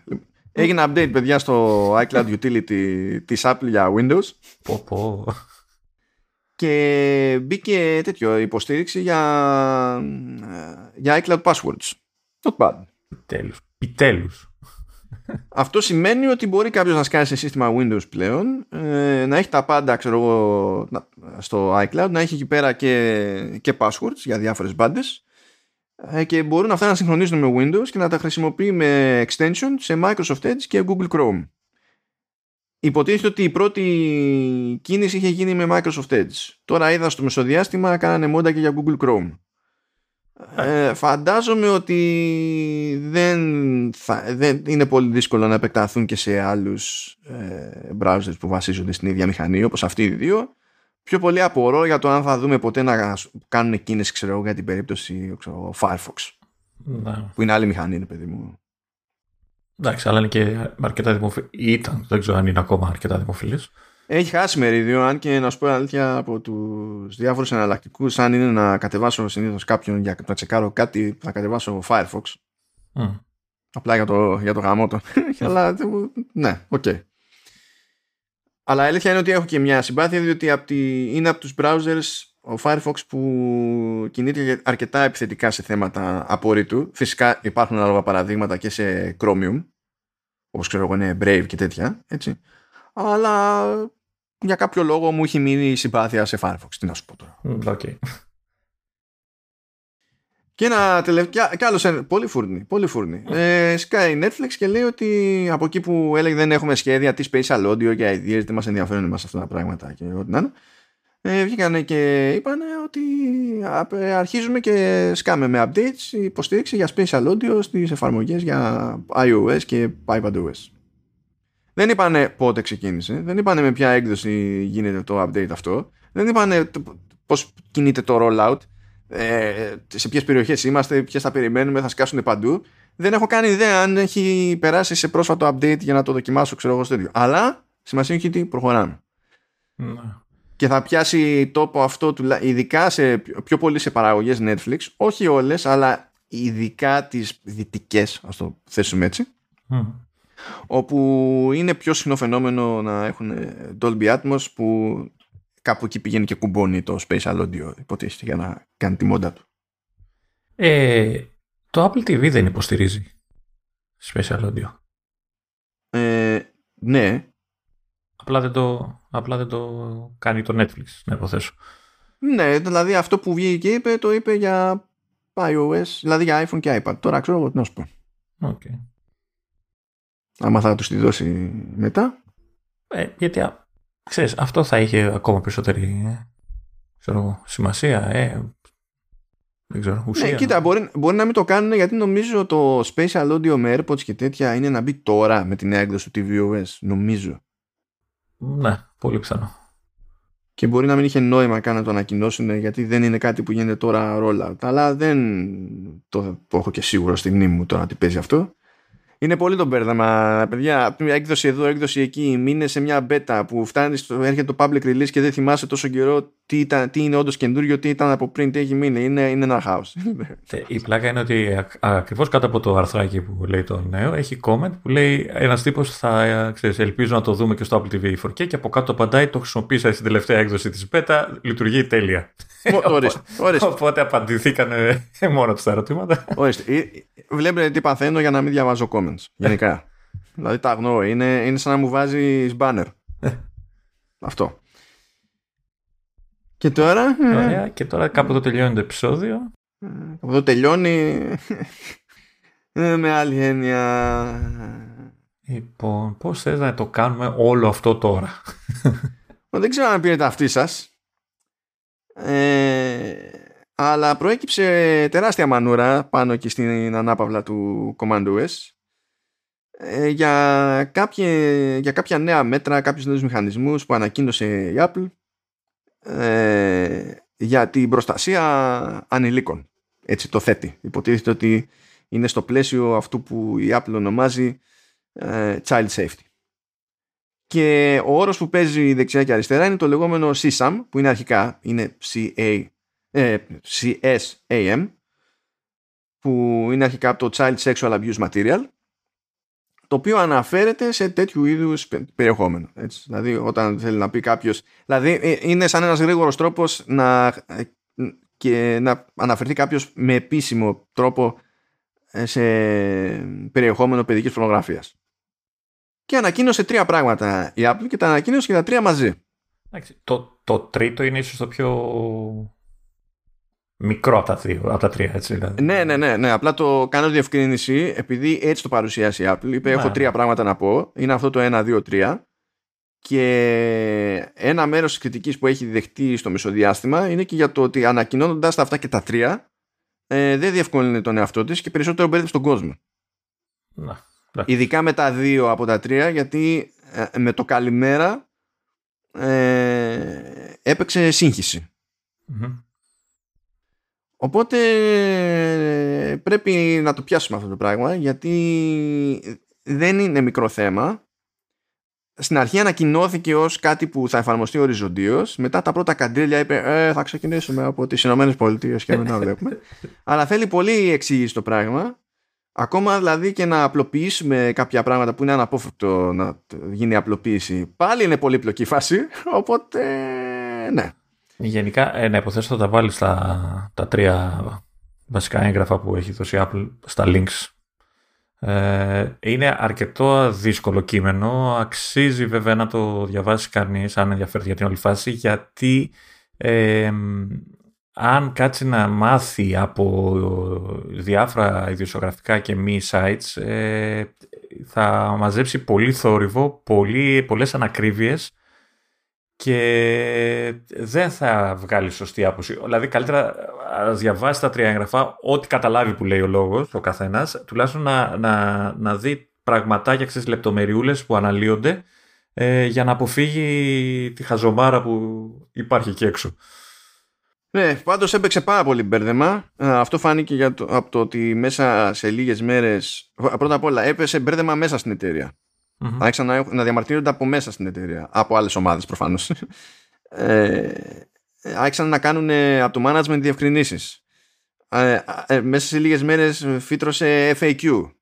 Που γενικά αυτό είναι πάντα σημάδι ότι κάποιος δεν έχει υπολογίσει σωστά για το, για το τι μπέρδεμα θα παίξει την όλη βάση. Οπότε θα τα πιάσουμε εκεί, έτσι το πάμε λαου λαου. Γι' αυτό λέω, Λεωνίδα, να ξεκινήσουμε από αυτό το τρίτο που λες, το πιο απλό. Okay. Που η Apple λέει και καλά ότι είναι Expanding Guidance in Syrian Search. Ε, αυτό δεν είναι κάτι ιδιαίτερο. Υποτίθεται ότι σε όλα τις τα λειτουργικά ε, θα μπορούν πλέον να γίνουν ερωτήματα σχετικά με SysAM ε, και να προκύπτουν χρήσιμες απαντήσεις ή προτροπές για επικοινωνία με την αντίστοιχη αρχή. Που μπορούν δηλαδή να κάνει δηλαδή μπορώ εγώ να βρω κάτι και να αναρωτηθώ ρε παιδί μου που μπορώ να κάνω καταγγελία και μπορώ να ρωτήσω τη Siri που μπορώ να κάνω καταγγελία ή κάτι τέτοιο και η Siri θα μου πει με βάση τοποθεσία μου και τα λοιπά τι ξέρω εγώ η κατάλληλη επαφή είναι αυτή. Ε, το πιο χρήσιμο είναι για αυτούς που είναι θύματα και θέλουν να λάβουν βοήθεια γιατί από ό,τι κατάλαβα θα έχει και τέτοια, τέτοιου είδους πληροφορίες για πώς, να, πώς μπορείς να παίρνεις ναι. βοήθεια κτλ. Ναι, ναι, ναι, ναι. Αυτό τώρα όλα αυτά που λέμε σε πρώτη φάση είναι έτσι κι αλλιώς για μερική έτσι γιατί υποτίθεται ότι η κατάλληλη επαφή σε κάθε περίπτωση δηλαδή από χώρα σε χώρα έτσι διαφέρει. Ναι. Στο, στόχος βέβαια της Apple είναι από ό,τι κατάλαβα να, να επεκταθεί αυτό το σύστημα παντού έτσι, σε όλες τις ναι. Ε, νομίζω ότι με αυτό το κομμάτι στην όλη υπόθεση δεν έχει κανένας καμία διαφωνία. Γιατί στην ουσία ζητάς πληροφορία, σου δίνει πληροφορία. Ναι. Οπότε δεν έχουμε να πούμε, πιστεύω, πάρα πολλά για αυτό το, το πραγματάκι. Πάμε τώρα όμως σε κάτι άλλο. Πάμε σε αυτό που λέει Communication Safety in Messages. λοιπόν, εδώ λέει η Apple το εξής.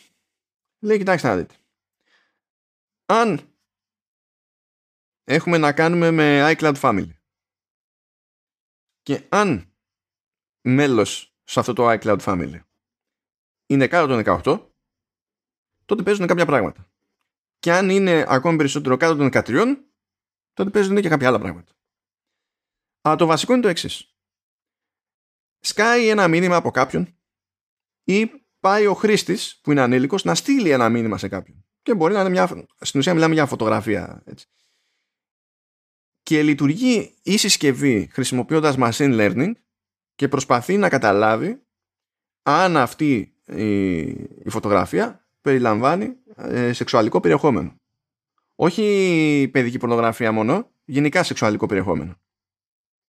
Υποτίθεται λοιπόν ότι αν, αν εγώ είμαι ανήλικος και πάω να το στείλω, θα με ειδοποιήσει το σύστημα ότι ε, αυτό το υλικό τέλος πάντων μπορεί υπό συνθήκη να είναι επιβλαβές και είσαι σίγουρος ότι θα το στείλεις. Και έχω το περιθώριο εκεί πέρα, μάλλον για πότε έχω καταλάβει να, το, να δηλώσω σιγουριά δύο φορές. Ναι, ναι. Γιατί λέει. ε, ναι, και αν είσαι σίγουρος κτλ.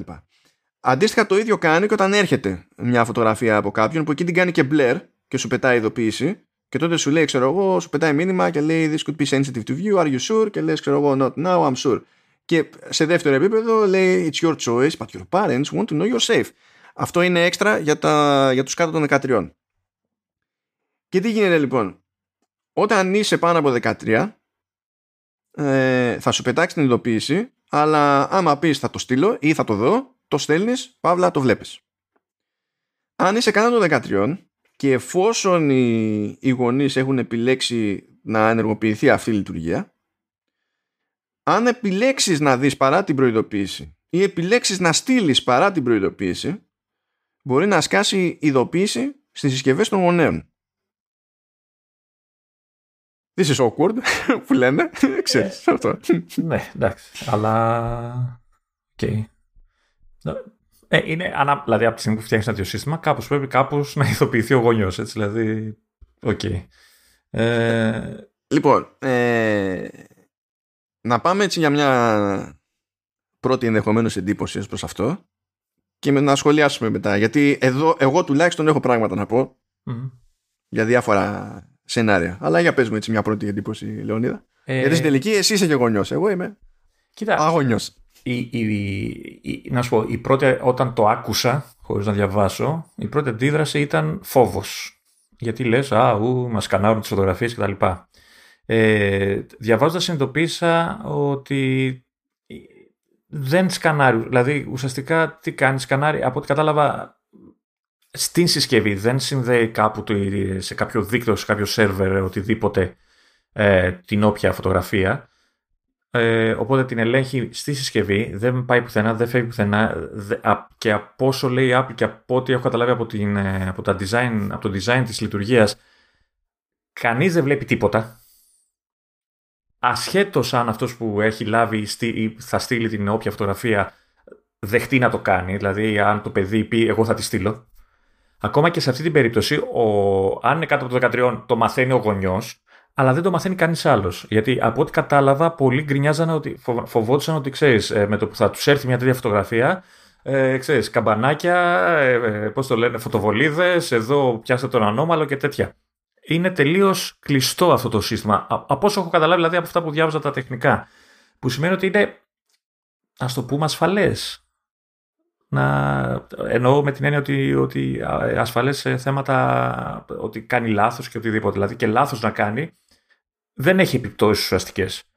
Το πολύ πολύ να το δει ο γονιός να καταλάβει ότι η φωτογραφία είναι ασφαλής και λέει βλακίες στο σύστημα και εκεί τελειώνει, τελειώνει η υπόθεση. Διαβάζοντας αυτή τη λεπτομέρεια, εγώ ηρέμησα λιγάκι από, αυτό το, από, αυτό το, από αυτή τη λειτουργία. Ε, αυτό, αυτό δε, δε, και, και το άλλο που βέβαια θα μου πεις ε, αυτό που, που είδα είναι ότι δεν είναι, δεν είναι αναγκαστικό. Δηλαδή πρέπει ο άλλος να έχει κάνει family, να έχει ενεργοποιήσει τη λειτουργία και από ό,τι λέει και η Apple όλα γίνονται με διαφάνεια. Δηλαδή και το παιδί ξέρει ανά πάσα στιγμή ότι ο γονιός, δηλαδή αν είναι κάτω από 13, θα δείτε το, το πιο περιεχόμενο. Και ε, οι γονείς ξέρουν, ε, εννοείται, επειδή λαμβάνουν την ειδοποίηση κτλ. Και, και επειδή έχουν ενεργοποιήσει όλη αυτή τη λειτουργία. Οπότε δεν, υπάρχει κάτι, δεν γίνεται κάτι κρυφά, δεν γίνεται κάτι από προεπιλογή. Δηλαδή, όταν θα γίνει το update στο iOS 15, από ό,τι έχω καταλάβει, η λειτουργία δεν θα είναι ενεργοποιημένη. Θα πρέπει να πάει ο γονιός επί τούτου, αφού έχει φτιάξει family account, που θεωρώ ότι όσοι ξέρουν το έχουν κάνει ήδη γιατί βολεύει, ε, και να ενεργοποιήσει την όποια λειτουργία. Και από εκεί και πέρα η, η ίδια η λειτουργία θα, είναι, θα φαίνεται. Δηλαδή όταν θα υπάρχει κάτι θα, θα το μαθαίνουν και τα δύο μέρη. Θα, θα το ξέρουν και τα δύο μέρη. Αυτές οι δύο λεπτομέρειες που αναφέρω, νο, νο, εμένα με κάνουν να ηρεμώ λιγάκι από, το, από αυτό το, το πράγμα. Ε, Λοιπόν, σε ένα theme που θα είναι έτσι ψηλό σταθερό από τη μεριά μου προχωρώντας, είναι ότι παρά τα αυτά. Γιατί εντάξει, στην αρχή δεν είχα την απορία για το που γίνεται η ανείχνευση και η αξιολόγηση. Δηλαδή, από τη στιγμή που λέει machine learning και είπαν on device από νωρίς, δηλαδή κατάλαβα ότι δεν πήγαινε σε κάποιο σερβερ για να γίνει. Αν και τέλος πάντων, αν κάποιον συγχρονίζει τα, τα messages στο, στο cloud, πηγαίνει σε server. OK. Okay και υπάρχει τρόπος ή υπό συνθήκη κάποιος να, να τα αποκρυπτογραφήσει αλλά δεν, δεν σημαίνει ότι τα τσεκάρει η Apple η Apple γενικά δεν κάνει τον κόπο να τσεκάρει και από ό,τι κατάφερε και διευκρίνησε πολύ κατόπιν εορτής ε, εκεί που τσεκάρει αυτόματα είναι μόνο σε iCloud email το, το οποίο όμως από ό,τι διάβασα εγώ το κάνει καιρό τώρα, δηλαδή πριν από αυτό το πράγμα. Ναι, το κάνει από το 2019. Ναι, χωρίς να έχει πει, χωρίς να έχει πει τίποτα. Όχι. Μόνο εκεί τσεκάρει αυτόματα. Ενώ λέει σε photos, παρότι δεν είναι το photo library κρυπτογραφημένο, τα μέσα της είναι, ε, εκεί λέει δεν τσεκάρουμε, ξέρω εγώ. Γενικά. Και παρά μόνο βέβαια, άμα έρθει κάποιος με ένταλμα και πει ότι παιδιά θέλουμε το ότι έχει ο άλλος το iCloud και έχουμε ένταλμα, οπότε deal with it. Πριν, Αυτό είναι άλλο καπέλο. Πριν συνεχίσει να, να πω άλλο ένα πράγμα το οποίο το, το είδα και με θορύβησε πριν πάλι διαβάσω λεπτομέρειες, είναι ότι λέγαν όλοι ότι με αυτή την κίνηση η Apple καταστρέφει το end-to-end encryption το, ξέρεις, της υπηρεσίας των μηνυμάτων. Ναι. Ε, πέρα ότι δεν, ε, από ό,τι καταλαβαίνω, ε, κάνω εγώ λάθος. Ε, όταν μιλάμε για end-to-end encryption, μιλάμε από τη στιγμή που φεύγει ένα μήνυμα από τη μία συσκευή, έτσι, κρυπτογραφείται, μπλα μπλα μπλα, αποστέλλεται στην άλλη συσκευή, αποκρυπτογραφείται ώστε να το δει η άλλη συσκευή. Αυτό δεν εννοούμε end-to-end encryption. Ναι. Οπότε πώς ακριβώς σπάει αυτό το πράγμα με αυτή τη λειτουργία όταν όλα γίνονται είτε πριν σταλεί το όποιο μήνυμα, είτε όταν το έχεις λάβει το μήνυμα και γίνονται όλα τοπικά; Πώς ακριβώς βγάζουν το, το συμπέρασμα ότι διαλύεται το δεν το, δεν το λένε ως κυριολεξία. Επειδή έχω πετύχει τέτοια mm. σχόλια, δεν το λένε ως κυριολεξία. Σου λέει ότι ναι, εντάξει, καταλάβαμε ότι στο transit και τα λοιπά παίζει ακόμη end-to-end encryption, πάρα πολύ ωραία. Αλλά στην ουσία πηγαίνεις και βάζεις μέσα στο σύστημά σου ε, μια εξαίρεση, η οποία εξαίρεση είναι μόνο τοπική. Δηλαδή πάνω στη συσκευή μου, OK, okay, το καταλαβαίνω. Ή άντε, ξέρεις, εφόσον μιλάμε για κάποια ειδοποίηση πρέπει να φύγει μέχρι παραδίπλα, ξέρω εγώ, στους γονείς μου. OK, okay, το καταλαβαίνω. Αλλά έχεις ένα σύστημα που λειτουργεί κάπως και μπαίνεις στη διαδικασία και φτιάχνεις ένα άλλο σύστημα ώστε ε, να επιτρέπει κάποιο είδους έλεγχο αυτοματοποιημένο κάποια εξαίρεση.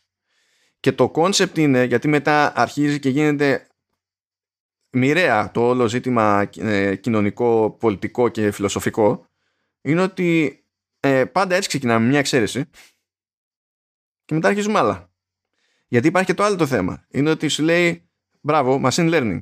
Έχουμε δει πολλές φορές machine learning να αποτυγχάνει φαντασμαγορικά σε, στην προσπάθειά του να ε, ε, εντοπίσει τέτοιου είδους περιεχόμενο. Από τα διάσημα παραδείγματα και όχι στο μακρινό παρελθόν ε, είναι ξέρω εγώ το, το, το ban που έχει φάει δηλαδή έχει κατέβει post και έχει φάει και ban χρήστης αν θυμάμαι καλά. Επειδή ανέβασε ζωγραφικό πίνακα ο οποίος είχε γυμνό. Και σου λέει α είναι γυμνό το, το, το θέμα είναι ε, για το end-to-end encryption ε, βέβαια έχεις δίκιο ε, λες ότι το, το αναφέρουν ότι δεν κυριολεκτούν αλλά οι τίτλοι των ειδήσεων είναι κάτι τελείως διαφορετικό. Έτσι Καλά, οι τίτλοι των ειδήσεων ναι. είμαστε στην εποχή του, του SEO, σας παρακαλώ. Και το δεύτερο που είπες ότι μπορεί να αποτύχει, ναι, μπορεί να αποτύχει, αλλά θεωρητικά ε, με βάση αυτά που λέει η Apple, ακόμα και να αποτύχει, δεν γίνεται κάτι έτσι. Δεν γίνεται κάποιο flag σε υπηρεσία, αστυνομία. Όχι, γιατί, όχι, όχι, όχι. Διάβαζα και κάτι τέτοια πράγματα για αυτό το κομμάτι. Έτσι. Δεν μιλάμε για το, για το δεύτερο. Ναι, γιατί αυτό είχαν, ήταν αυτό που είχαν μπλέξει τα μπούτια τους. Επειδή η Apple τα ανακοίνωσε όλα μαζί και νόμιζε ότι συνδέονται. Και ναι. η Apple μετά παραδέχει, δηλαδή και ο Φεντερίγκη στη συνέντευξή του αργότερα είπε ότι μάλλον δεν ήταν η καλύτερη κίνηση να τα ανακοινώσουμε και τα τρία μαζί. Έπρεπε να το κάνουμε κάπως αλλιώς. Και, και ε, το, ε, το άλλο που διάβασα, που και εγώ στην αρχή το είχα συνδέσει στο μυαλό μου αυτόματα ότι είναι το, το ίδιο και το αυτό, είναι ότι μιλάμε για το Messages App, όχι για την υπηρεσία iMessage. Αυτό, δηλαδή μιλάμε για την εφαρμογή. Τώρα, δηλαδή αυτό σημαίνει βέβαια ότι θα μπορεί να σκανάρει, ας πούμε, που δεν είναι σωστός όρος, ε, και SMS. Mm. Έτσι. Αλλά μιλάμε, είναι όλα για το app. Ε, δεν θέλω, να, δεν θέλω να φανώ ότι είμαι υπέρμαχος ή οτιδήποτε. Απλά προσπαθώ να εντοπίσω πράγματα που ο άλλος αυτόματα, ξέρεις, ε, τα, τα, τα, διαβάζει λάθος, τα, τα καταλαβαίνει λάθος, του τα δίνουν να τα καταλάβει λάθος. αυτό με ενοχλεί εμένα στην όλη φάση. Εννοείται ότι, το, ότι είναι σύστημα που μπορεί όντως να αποτύχει, μπορεί, μπορεί πολλά. Αλλά λίγο να ξεκαθαρίζουμε, γι' αυτό προσπαθώ εγώ να, να λέω αυτά, να ξεκαθαρίσουμε λίγο το, το τι, τι ακριβώς συμβαίνει. Κοίταξε να σου πω τώρα ε, για, τι, τι προβλήματα έχω εγώ. Αν γίνει κάποιο false positive και φύγει και ειδοποίηση σε γονέα, έτσι, θα πεις ωραία και τι εγινε Δεν χάθηκε ο κόσμος. Το οποίο ισχύει. Όμως, αν, ειδικά με πιο μικρά παιδιά κιόλας, έτσι, αν γίνει ένα false positive, τι θα καταλάβει τελικά το, το παιδί για εκείνο το false positive. Ότι έκανε κάτι normal ή ότι έκανε κάτι περίεργο. Τι μήνυμα παίρνει το παιδί εκείνη τη στιγμή; Ω άτομο, ως προσωπικότητα θέλω να πω τι μήνυμα παίρνει, όχι τι μήνυμα παίρνει στην εφαρμογή. Εντάξει, αυτή την απάντηση θεωρητικά θα του τη δώσει ο γονιός. Έτσι, δηλαδή αυτή είναι η, η λειτουργία του γονιού. Πάρα πολύ ωραία. Αφού αυτή είναι η λειτουργία του γονιού που λες, ε, γιατί πρέπει να μεσολαβήσει αυτή η διαδικασία ένα αυτοματοποιημένο σύστημα ε, που το φτιάχνει οποιαδήποτε ιδιωτική επιχείρηση. Ε, το, το, θέμα σου είναι το ιδιωτική επιχείρηση να υποθέσω. Όχι, γιατί άμα ήταν και κρατική το ίδιο πρόβλημα θα είχα. Απλά όταν είναι και ιδιωτική και έχει και έδρα και τελείως αλλού και ξέρεις ότι αν έχεις μια νομική διαφωνία με την Apple δεν πρόκειται να πεις εντάξει θα τους κάνω μια μήνυση και θα γίνει δουλειά. δηλαδή παίζουν άλλου τύπου, άλλου level εμπόδια ρε παιδί μου. Ναι. Ε, γιατί πρέπει να μπει μέσα σε αυτή τη διαδικασία. Πρώτα απ' όλα υπάρχουν εφαρμογές εκεί έξω ε, που είναι για messaging για παιδιά που κάνουν αυτή τη δουλειά και υπάρχουν για αυτό το λόγο. Η, η Apple γιατί έχει ανάγκη να μπει σε αυτή τη διαδικασία για κάτι τέτοιο; Και δεν μιλάμε τώρα, θυμηθείτε, δεν μιλάμε για παιδική πορνογραφία και μιλάμε τώρα και για machine learning που το ξέρετε, το ξέρουμε, ότι στα μυαλά είναι Αμερικανάκι το όποιο μοντέλο θα έχει η AI για το, για το machine learning. Αυτό σημαίνει ότι βλέπουμε ρόγα και ήρθε το τέλος. Αλλά άμα βλέπουμε αποκεφαλισμό είναι κομπλέ. Ωραία. Άρα το, το, ο, φόβ, ο φόβος είναι η λογοκρισία, να υποθέσω. Ότι, η τυχόν λογοκρισία. Το ζήτημα δεν είναι καν λογοκρισία ως λογοκρισία. Είναι, γι' αυτό ε, αντιπαραθέτω το σκάλωμα, το, το, τον πιο δυτικό πουριτανισμό με την αντιμετώπιση της, των ίδιων κοινωνιών, ε, την αντιμετώπιση της βίας της ίδιας κοινωνίας. Ε, από την άποψη ότι μιλάμε για άλλες νοοτροπίες, αλλά η νοοτροπία που θα εμφανιστεί στο μοντέλο ανείχνευση θα είναι μία. Και αυτό έχει, έχει ας το πούμε, μπορεί να έχει και, ε, και πολιτιστικές προεκτάσεις, ας το πούμε έτσι, κοινωνικές προεκτάσεις ε, και ε, ε, να διαμορφώνει αλλιώς την οποιαδήποτε συζήτηση και μεταξύ ε, γονέα και παιδιού με βάση σκαλώματα ε, που είναι από την άλλη πλευρά του Ατλαντικού because reasons. Ε, απ' την άλλη όμως ε, θα ήταν, επειδή ζούμε σε μια εποχή που δυστυχώς έχουμε φτάσει σε ένα σημείο να είναι συσσαγωγικά απαραίτητα τέτοια εργαλεία. Γιατί, Είναι. Ναι, γιατί η παιδική πορνογραφία, το child abuse, όλα αυτά. Ε, Όχι, εδώ δεν μιλάμε για παιδική πορνογραφία. Αυτό είναι άλλο καπέλο. OK. Okay. Ε, τι, τι κόβει εδώ, sexual. Εδώ, ε... Ναι, ναι, σεξουαλικό. Okay. Θα, ε... θα κόβει προφανώς θα κόψει ναι. παιδική πορνογραφία, αλλά ε, εδώ μιλάμε γενικότερα για σεξουαλικό περιεχόμενο. Okay. Γιατί άμα δεις κιόλας, όταν προσπαθεί να εξηγήσει την ειδοποίηση που πετάει στο παιδάκι, mm. λέει ρε παιδί μου ότι ευαίσθητο περιεχόμενο για τέτοια, ξέρω εγώ, μπορεί να είναι κάτι που δείχνει σημεία που κανονικά τα καλύπτουν τα μαγιό. το λέει έτσι, ξέρω εγώ, λάου λάου. Δεν είναι, δεν πάει για παιδική πορνογραφία δεν και καλά. Ναι, ναι. Δηλαδή ε... σκέψου, σκέψου να ξυπνούσε. Αν αύριο ξύπναγε μια, μια κινέζικη εταιρεία και έλεγε ότι θα φτιάξουμε ένα σύστημα και το machine learning θα λειτουργεί έτσι ε, όπως νομίζουμε εμείς και τα λοιπά, τι θα πετάξει στη σκούφια σου; Ναι, παιδί μου, OK. Okay. Εγώ σου λέω ότι ε, το θέμα είναι ότι το σύστημα ε, σου πετάει την ειδοποίηση, αλλά δεν εμποδίζει, δηλαδή δεν φτάνει σε επίπεδο λογοκρισίας. Η λογοκρισία στο κόβει για τέλος. Ότι δεν πάνε να λες ό,τι θες. Ε, απλά σε, ειδοποιεί, σε προειδοποιεί γιατί πιστεύει ότι θα μπορούσε να σε ενοχλήσει ή δεν ξέρω εγώ τι δεν κάνει να το δεις, τζιζ κτλ. Ε, δεν φτάνει σε επίπεδο. Αυτό δεν είναι λογοκρισία. Αυτό είναι. Όχι, μα δεν είπα εγώ για λογοκρισία. Λέω για την οτροπία πίσω από τον εντοπισμό. Η οτροπία ότι οι Αμερικανοί είναι πιο ευαίσθητοι σε κάτι τέτοια θέματα. Βασικά κρύβονται πίσω από το δάχτυλό τους σε αυτά και ξέρεις, αφήνουν άλλα κι άλλα. Ε, ναι, OK. Okay. Δεν ξέρω αν με την ε, πάροδο του χρόνου και με την εξέλιξη του συστήματος θα μπορέσει Apple να ισιώσει, θα μου πεις δεν είναι και το στόχος αυτός, να ισιώσει λίγο το, το σύστημα με βάση την όποια χώρα, ήπειρο κτλ. Ναι, να σου πω για κάτι, όποιος και αν είναι ο στόχος, εμένα τι με νοιάζει. Εγώ πρέπει να γίνω πείραμα σχέση με το παιδί μου για το να φτιάξω αυτό το σύστημα.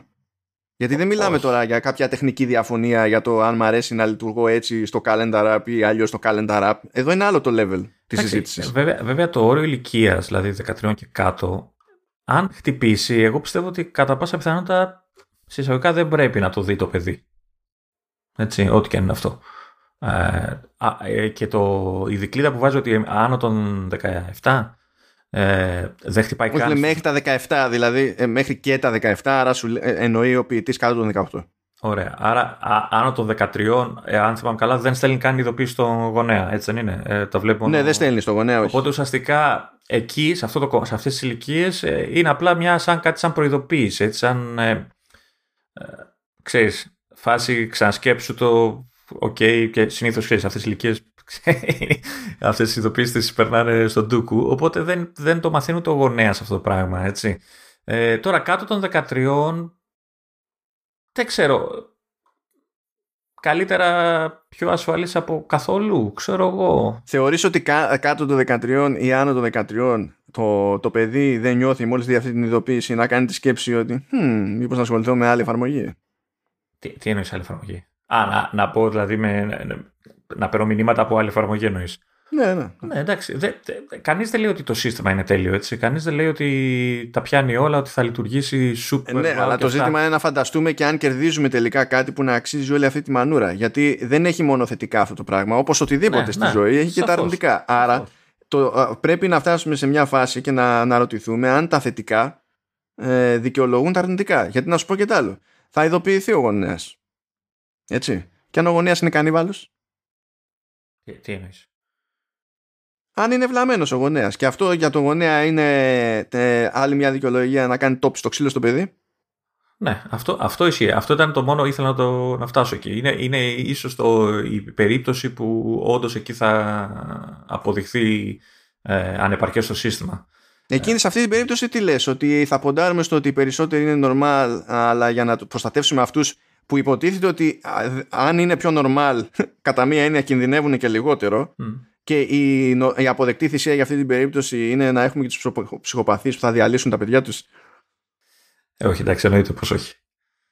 Για, γι' αυτό δηλαδή αρχίζουμε και. Ε, ε, δηλαδή είναι, είναι δύσκολο να το σκεφτείς όλο αυτό το πράγμα. Δεν μπορεί, άμα μείνεις στη φάση ότι απλά είναι ένα feature, ξέρω εγώ, μια λειτουργία.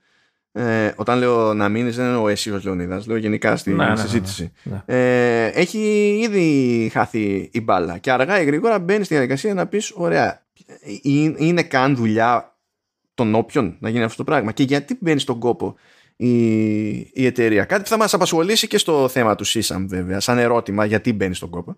Μπαίνει στον κόπο για τα μάτια του κόσμου, για να μπορεί να πει ότι εγώ προσπαθώ. Για μένα, έτσι, ξεκάθαρα είναι αυτό. Ξεκάθαρο. Και, και από ό,τι έχω καταλάβει, δεν είναι η μόνη που το κάνει έτσι. Και άλλες εταιρείες, ε, αν όχι όλες, κάνουν κάτι αντίστοιχο.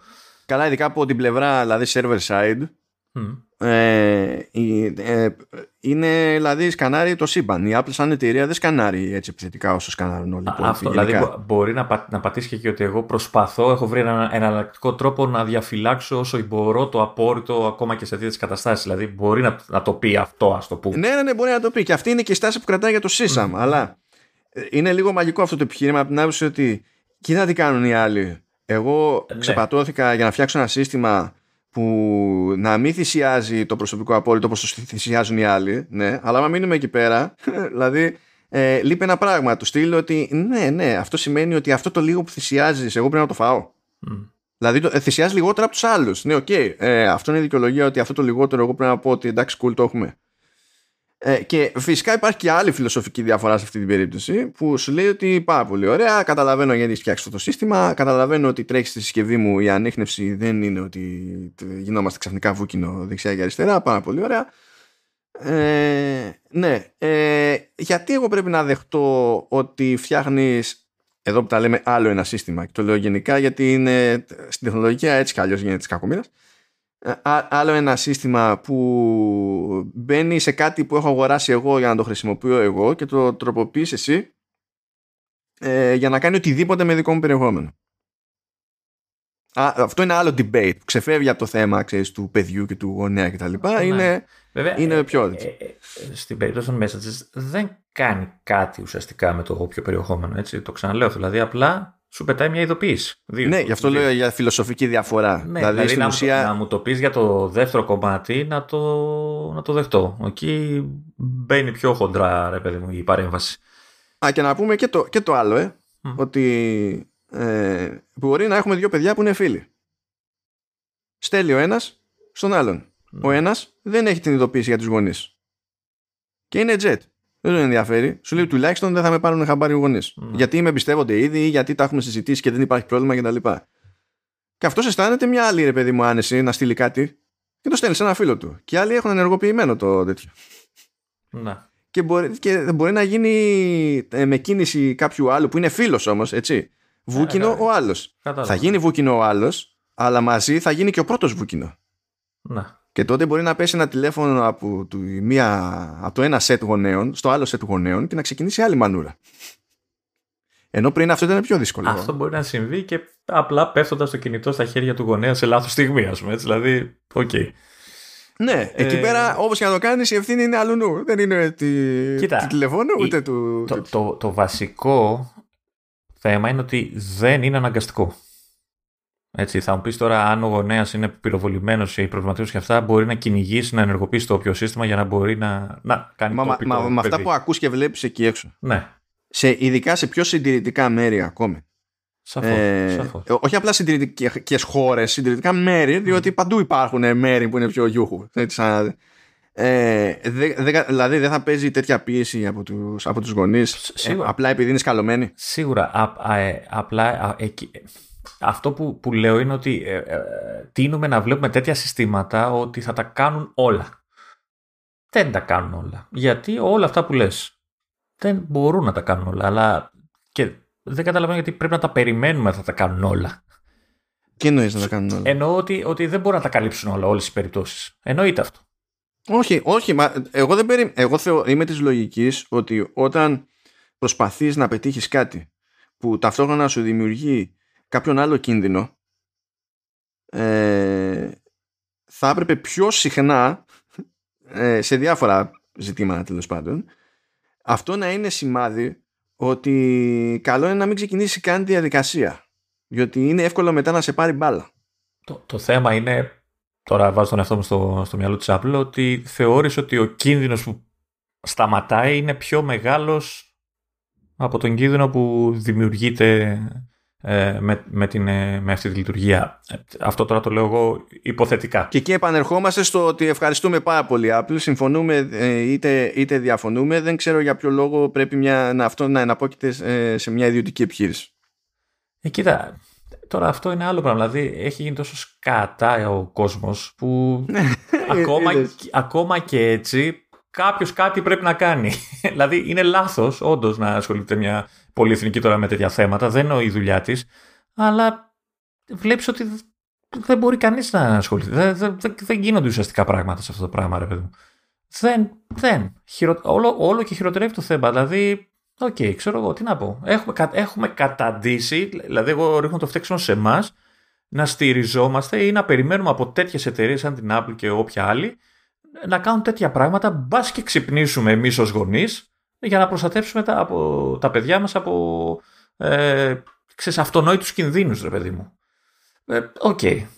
Στο ότι, αυτό, ότι αυτό είναι κατάντια θα συμφωνήσω. Για μένα σε, όλες αυτά, σε όλα αυτά τα σενάρια το σημαντικότερο είναι να φροντίσει ο γονέας να έχει μια κάποια επικοινωνία της προκοπής και μια κάποια σχέση με τα παιδιά του και να τα βοηθήσει να έχουν τα απαραίτητα εργαλεία στο μυαλό για να διαχειριστούν καταστάσεις διότι με τους αυτοματισμούς πολλές φορές πηγαίνει πίσω και η ανάπτυξη της ανάλογης κριτικής σκέψης. Γιατί ναι. ο γονέας σου λέει εντάξει κομπλέ γίνεται όλο στον αυτόματο. Ε, δεν παλεύω πίσω στη δουλειά και τα λοιπά και πάνε όλα πίσω και αυτά, το τι επίπτωση έχει δεν φαίνεται εκείνη την ώρα. Φαίνεται όταν θα είναι πολύ αργά. Ε, και όταν αφιερείς ε, τέτοια βάρη δηλαδή που θα μου πεις και γιατί να μην αφαιρέσεις ένα βάρος από τους γονείς. Δεν πίζουν ήδη γονείς. Φυσικά. Αλλά αυτά είναι από τα, πώς να σου πω, από τα default βάρη των γονέων. Δηλαδή, άμα δεν θέλεις να έχεις αυτά τα βάρη, γιατί, γιατί ήθελες να έχεις παιδιά, ξέρω εγώ; Από την άλλη, κατάδια που είπα πριν, ε, κτίνεται και σε άλλο κομμάτι. Έτσι. Δηλαδή, τέτοιες λειτουργίες, τέτοιες ας το πούμε, ε, ανάγκες που νιώθουν εταιρείες σαν την Apple να, να, να, κάνουν και να προχωρήσουν, ρε παιδί μου, σε τέτοιες λειτουργίες, ε, αποδεικνύουν ότι τέτοιες συσκευές ε, έχουν πλέον μετατραπεί από απλά βοηθήματα και εργαλεία σε ηλεκτρονικές νταντάδες. Έτσι. Και δεν μιλάω μόνο για κινητά, μιλάω και για, τα, και για τα laptop, μιλάω και για τα tablet, μιλάω και για τις υπηρεσίες τύπου YouTube και δεν ξέρω εγώ τι, που συχνότερα από όσο θα ήθελα, ε, εμείς οι γονείς τείνουμε να παρκάρουμε τα παιδιά μπροστά σε, σε αυτά τα πράγματα. Οπότε σου λέει η άλλη εταιρεία, εσείς τα κάνετε αυτά που κάνετε, ε, τουλάχιστον σας πετάω ένα μήνυμα. Έτσι, μπας και σώσουμε ό,τι μπορούμε να σώσουμε και από εκεί και πέρα, τι να πω.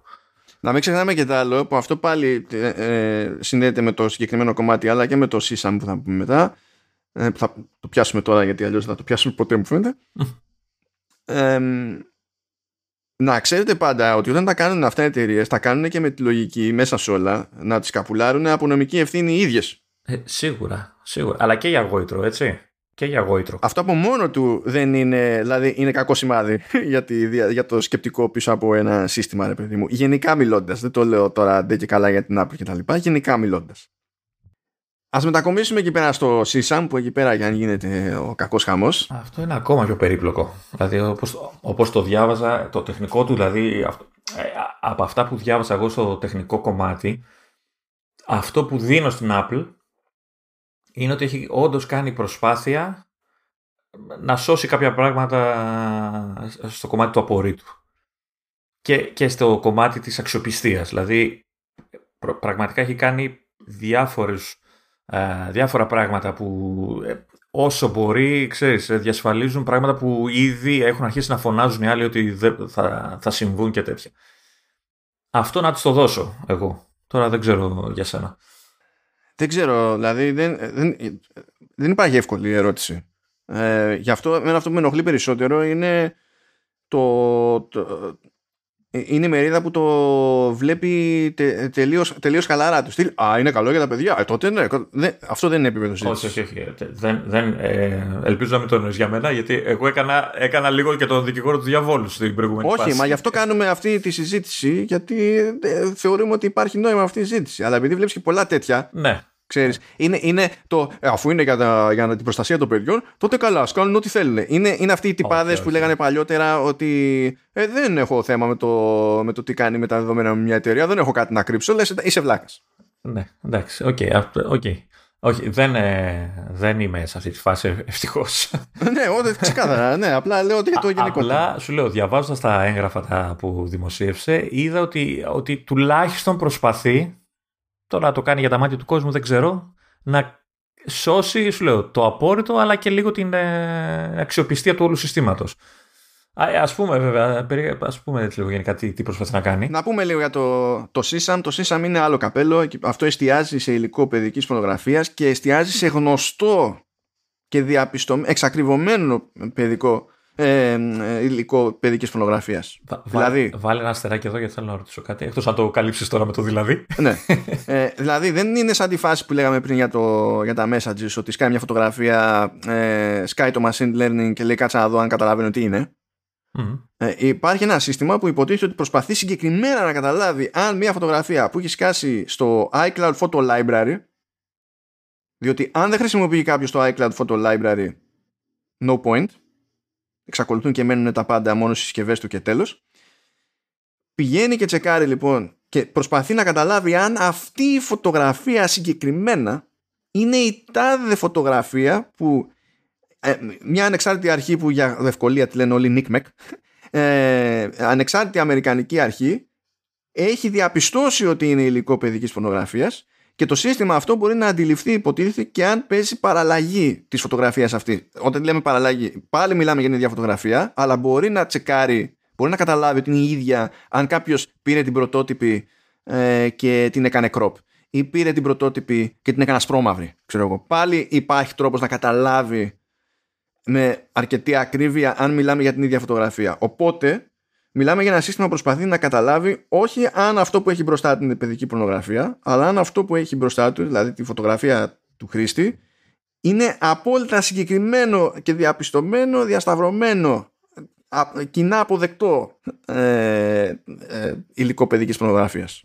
Α, εδώ να βάλω τον αστερίσκο μου. Ε, άρα, από ό,τι καταλαβαίνω, αν εγώ ως ανώμαλος ε, τραβήξω ε, ένα παιδί γυμνό και δεν ξέρω εγώ τι, έτσι, ε, και το στείλω στο iCloud ε, Library, αυτή η φωτογραφία δεν θα χτυπήσει στο σύστημα, γιατί πολύ απλά δεν την έχει πετύχει το NCMEC και δεν την έχει καταχωρήσει ως τέτοια στο σύστημά του, στο, στη βάση δεδομένων του. Σωστά; Ναι, ναι, ναι. Και όλη αυτή η ιδέα βασίζεται στο κόνσεπτ ότι τέτοιου είδους αρχές ανά τον κόσμο είναι και ε, σε πολλές περιπτώσεις, όχι πάντα, σε πολλές περιπτώσεις είναι οι μόνοι που έχουν το περιθώριο να διατηρούν τέτοια βάση δεδομένων, διότι σε πάρα πολλές χώρες και μόνο η κατοχή τέτοιου υλικού είναι παράνομη για ιδιώτη εξορισμού.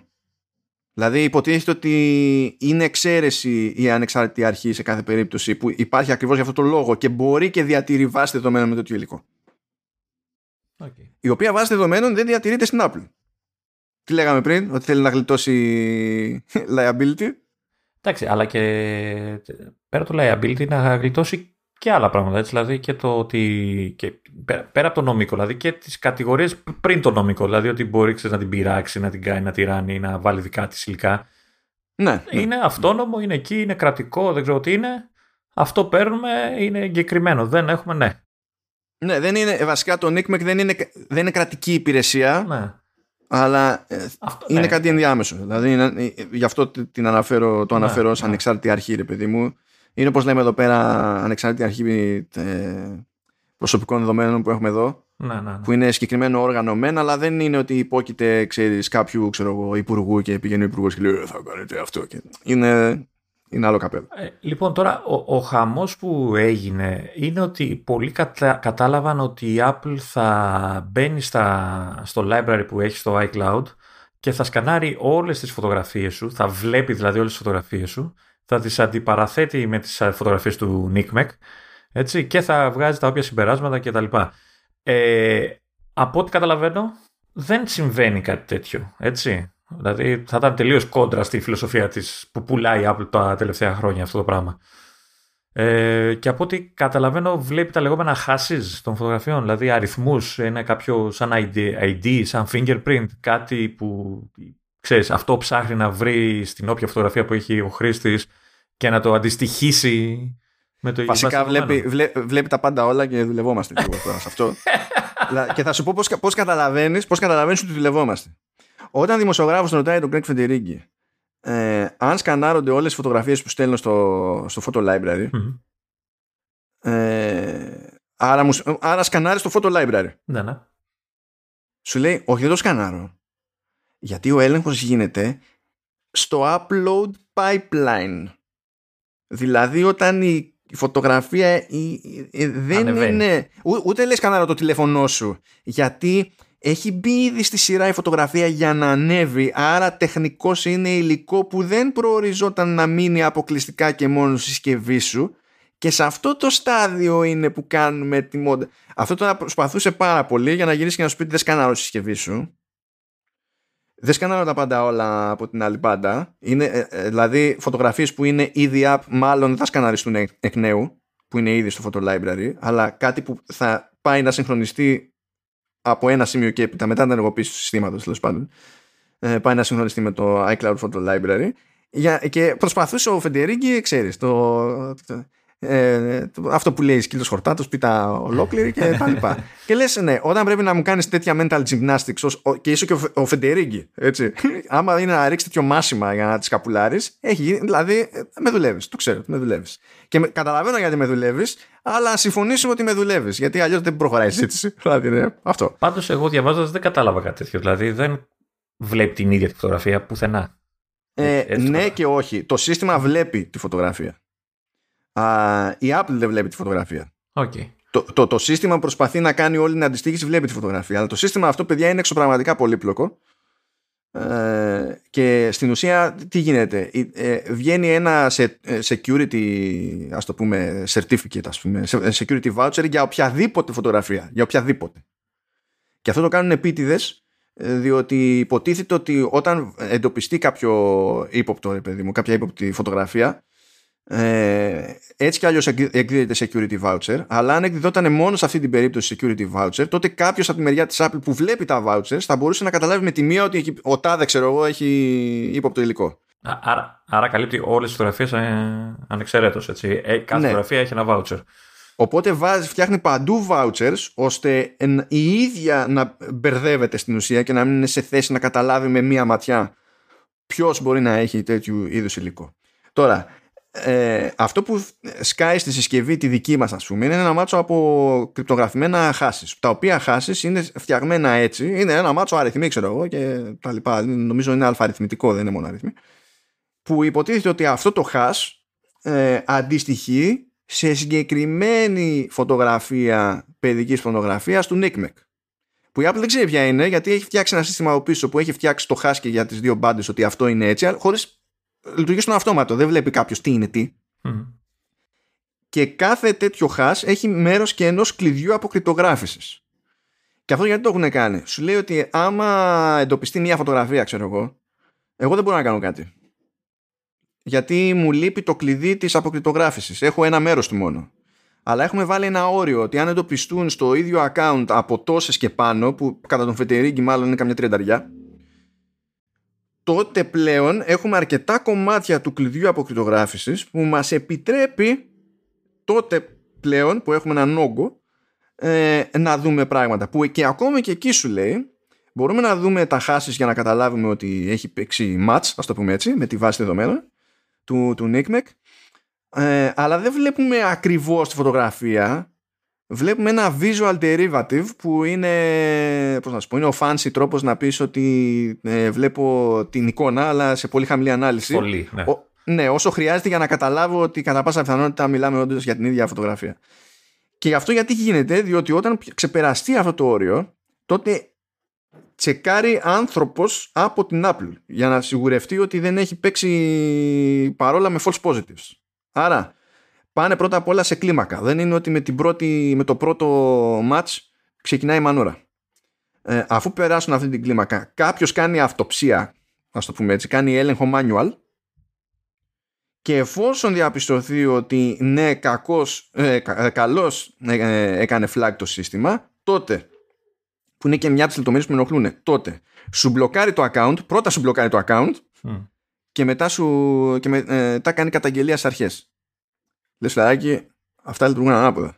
δηλαδή, Ναι. αλλά τέλος Ναι, πάντων. όντως, αυτό όντως δεν το είχα παρατηρήσει. Όντως θα πρέπει να, να, να, να, να, να μπουν οι αρχές να επιβεβαιώσουν και μετά να γίνει το, το μπλοκάρισμα. Ναι, ναι, ναι, ναι. Δηλαδή εκεί, σε αυτό το κομμάτι, σε αυτή τη λεπτομέρεια, ας πούμε, Μμ. η, η, η, η Apple μπαίνει στην αλυσίδα της επιβολής του νόμου. Ναι. Χωρί χωρίς να είναι εξειδίκευσή της, μπορεί να έχει φτιάξει ένα ωραίο σύστημα. Γιατί πραγματικά είναι χαμός. Αυτό τώρα ήταν η απλοποιημένη εκδοχή, όσων είπαμε. Είναι πάρα πολύ πολύπλοκο το σύστημα και έχω να πω ότι παρά με τις διαφωνίες που έχω σε άλλα επίπεδα, το σύστημα αυτό το βλέπεις, το ψάχνεις, το τσεκάρεις και λες: Οι τύποι πραγματικά προσπαθήσανε. Μμ. Πραγματικά Αυτό που- προσπαθήσανε. Αυτό που έλεγα στην αρχή, ναι. Ναι, ναι, ναι. Το σύστημα είναι ωραίο. Είναι όντως ωραίο το σύστημα. Αλλά το ότι είναι ωραίο το σύστημα, κατ' εμέ, δεν είναι ε, ικανό επιχείρημα από μόνο του για να υπάρχει το σύστημα. Αλλά τέλος πάντων. Δηλαδή, ωραίο σύστημα, ικανό σύστημα, ε, θεωρητικά έτσι, στο, στη σφαίρα της φαντασίας, είναι και ο Skynet. Ο, ποιος; Ο Skynet. Μμ. και δηλαδή και στο Terminator μια χαρά λειτουργούσε. Μέχρι που δεν, κατάλαβες. Δηλαδή, Ναι. ξέρεις. Anyway. Ωραίο σύστημα είναι. Αποτελεσματικό στο να εμφανίσει την ανθρωπότητα. Δεν λέω. δηλαδή, Να πω εδώ μια και λες ότι είναι ωραίο το σύστημα ότι η Apple λέει ότι με όλα αυτά τα κόλπα που κάνει το, το σύστημα ότι υποτίθεται ότι false positive, ε, η πιθανότητα δηλαδή για false positive είναι μία στο ένα τρισεκατομμύριο αναέτος. Ναι, να, να το διευκρινίσουμε αυτό να- για να καταλάβει όποιος μας ακούει ακριβώς πώς το εννοεί. Δεν είναι ότι τα ματσαρίσματα τα false, που είναι false positives είναι μία στο τρισεκατομμύριο ένα έτος. Είναι ότι μ- με βάση όλη αυτή τη διαδικασία, με όλη την αλυσίδα των βημάτων, οι πιθανότητες είναι αυτές. Γι' αυτό θέλει πολλά μάτσες για να μειώσει τις πιθανότητες. Γι' αυτό μετά βάζει άνθρωπο στη μέση για να μειώσει τις πιθανότητες και προχωράμε Μμ. είναι στο σύνολο της διαδικασίας. Γιατί αν ήταν στο βασικό, στο, στο hash matching, το ένας ε, στο τρισεκατομμύριο ανά έτος, οι τύποι θα είχαν φέρει επανάσταση σε πολλούς κλάδους κατευθείαν. Δηλαδή, δεν ήταν- οκ. Πολλά. Εδώ έχω να πω πάρα πολλά. Αλλά για πες, Λεωνίδα. Για το σύστημα γενικά. Ναι. Ε, Γιατί γενικά, ό,τι, ό,τι σου βγαίνει. Πες. Ψάχνω να, να βρω μια φράση που διάψα, δεν θυμάμαι που την είδα, για να στηριχτώ πάνω σε αυτό. Ε, πες κάτι μέχρι να το βρω εγώ αυτό που θέλω. Α, μπράβο, εδώ είμαστε. Ναι, ε, Α, το βρήκες, δηλαδή. θα, θα- το, το πρώτο πράγμα που φοβάμαι κι εγώ ε, ε, α, ε, έχει να κάνει με τη, τη, τη στιγμή που η Apple αποφασίσει ότι ξέρεις, όλο αυτό το σύστημα θα επεκταθεί και σε άλλες χώρες. Ε, η ερώτηση λοιπόν που έχει στο, στο σχετικό έγγραφο με, τα, με τις συχνές ερωτήσεις, αυτό το FAQ που λέμε κτλ. Είναι αν θα μπορούσαν οι κυβερνήσεις που είναι λιγότερο δημοκρατικές από αυτές που έχουμε στο μυαλό μας συνήθως, ε, αν θα μπορούσαν αυτές οι κυβερνήσεις λοιπόν να επιβάλλουν στην Apple να προσθέσει υλικό στη βάση δεδομένων. Ναι, φυσικά και μπορούν. Το κάνεις νόμο και τελείωσε. Ε, ακριβώς. Δηλαδή, α, α, εγώ θορυ, θορυβόμαι από, το, από την απάντηση που δίνουν σε αυτήν την ερώτηση. Δηλαδή, ε, σε άλλα αντίστοιχα ερωτήματα σου λέει, ξέρω εγώ, το σύστημα δεν γίνεται, δεν μπορεί, είναι φτιαγμένο έτσι ώστε να μην επιτρέπει. Οπότε και εμείς δεν μπορούμε να κάνουμε τίποτα. Ε, ε, στην συγκεκριμένη φάση, η Apple λέει απλά ότι εμείς θα το αρνηθούμε αυτό το πράγμα. Και Ναι, ξέρουμε πολύ και λες καλά ότι έχουν κάνει πολλές παραχωρήσεις π.χ. τώρα δεν θυμάμαι με συγκεκριμένα αλλά θυμάμαι ότι με την Κίνα είχε γίνει η φάση Και στην Κίνα και στη Ρωσία και δεν θυμάμαι τι έχουν κάνει στην Τουρκία, Σαουδική Αραβία. Που για να μπουν στην ε, αγορά, Σαουδική ας πούμε. Αραβία έχουν κάνει και δεν έχουν κάνει, αλλά Ναι. τέλος πάντων. Ναι. ε, που για να μπουν στην όποια αγορά κάνανε κάπου ξέρεις χαλαρώνανε τα, τα λουριά. Αυτό εμένα ε, είναι το πρώτο πράγμα που έκανε ξέρεις μπαμ. Ότι Οκ το σύστημα αυτό που είπες, ε, ωραίο, περίπλοκο, δυνατό, καλύτερο από άλλα αντίστοιχα κτλ. Αλλά ναι, αν α, η τάδε κυβέρνηση κάνει νόμο και πει, ξέρεις τι, εγώ σε αυτό το, για να το δεχτώ πρέπει να βάλεις, ξέρω εγώ, και τους πολιτικούς ματιπάλους μέσα ή α, ξέρω εγώ, εικόνες που δείχνουν να με βρίζουν ή να μου πετάνε ντομάτες ή δεν ξέρω τι. Δεν νομίζω ότι η Apple μπορεί να προστατεύσει και το σύστημα και την ίδια και τους χρήστες βέβαια. Που... Μα ξέρεις ποια είναι η, η, η τραγωδία της υπόθεσης; Είναι ότι το κράτος δεν είναι ανάγκη να πάει στην Apple. Όχι, όχι. Θα πάει στην ανεξάρτητη αρχή που κρατάει τη βάση δεδομένων βάση της οποίας λειτουργεί όλο το συστημα Μμμ.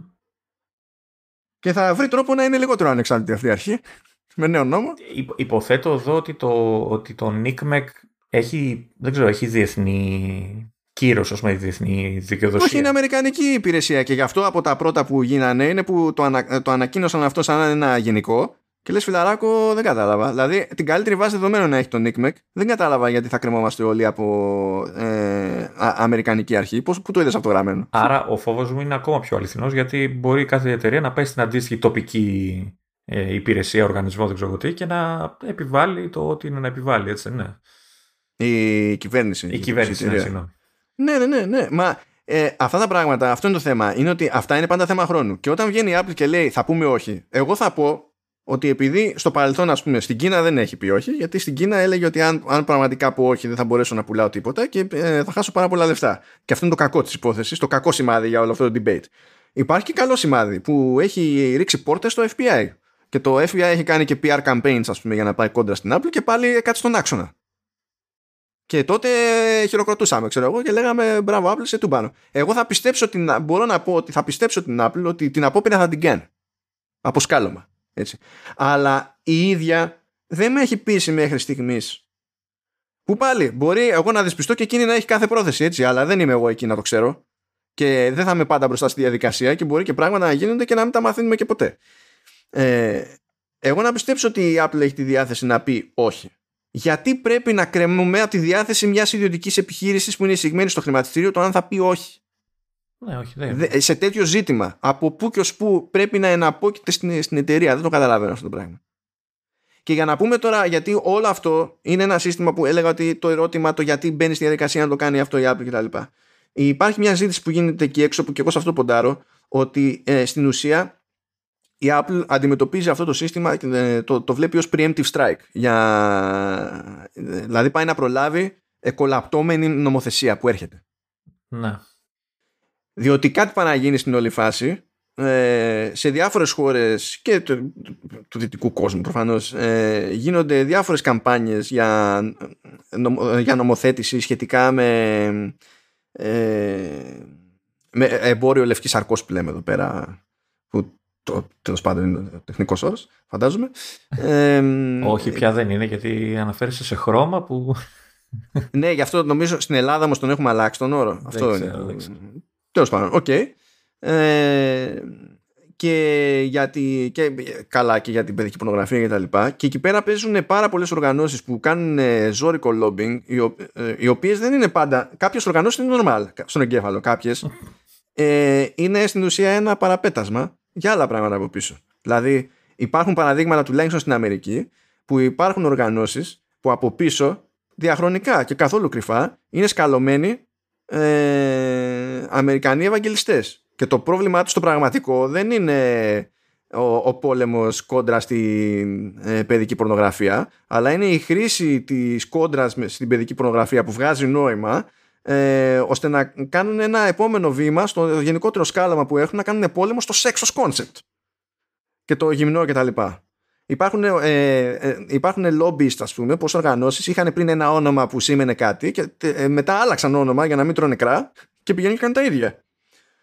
Ε, και όλα αυτά παίζουν ρόλο. Και ε, με γαργαλάει εμένα αυτό το θέμα ακόμη περισσότερο, διότι έτυχε πριν τα ανακοινώσει η Apple να πετύχω ρεπορτάζ στο Πολίτικο ε, για προσωρινή νομοθεσία που πέρασε το Ευρωπαϊκό Κοινοβούλιο για, τη- για ε, να περάσει στην ουσία την ευθύνη που είναι το κλασικό. Α, να μην πω τώρα αυτό τώρα για το πόσο εύκολα οι κυβερνήσεις λένε γιατί να κοπιάζουμε εμείς, ας το φάνε οι ιδιωτικές επιχειρήσεις. Και μετά φυσικά οι ιδιωτικές επιχειρήσεις θα έχουν άλλη βαρύτητα και άλλο εκτόπισμα βλάκα, γραφειοκράτη, αλλά τέλος πάντων.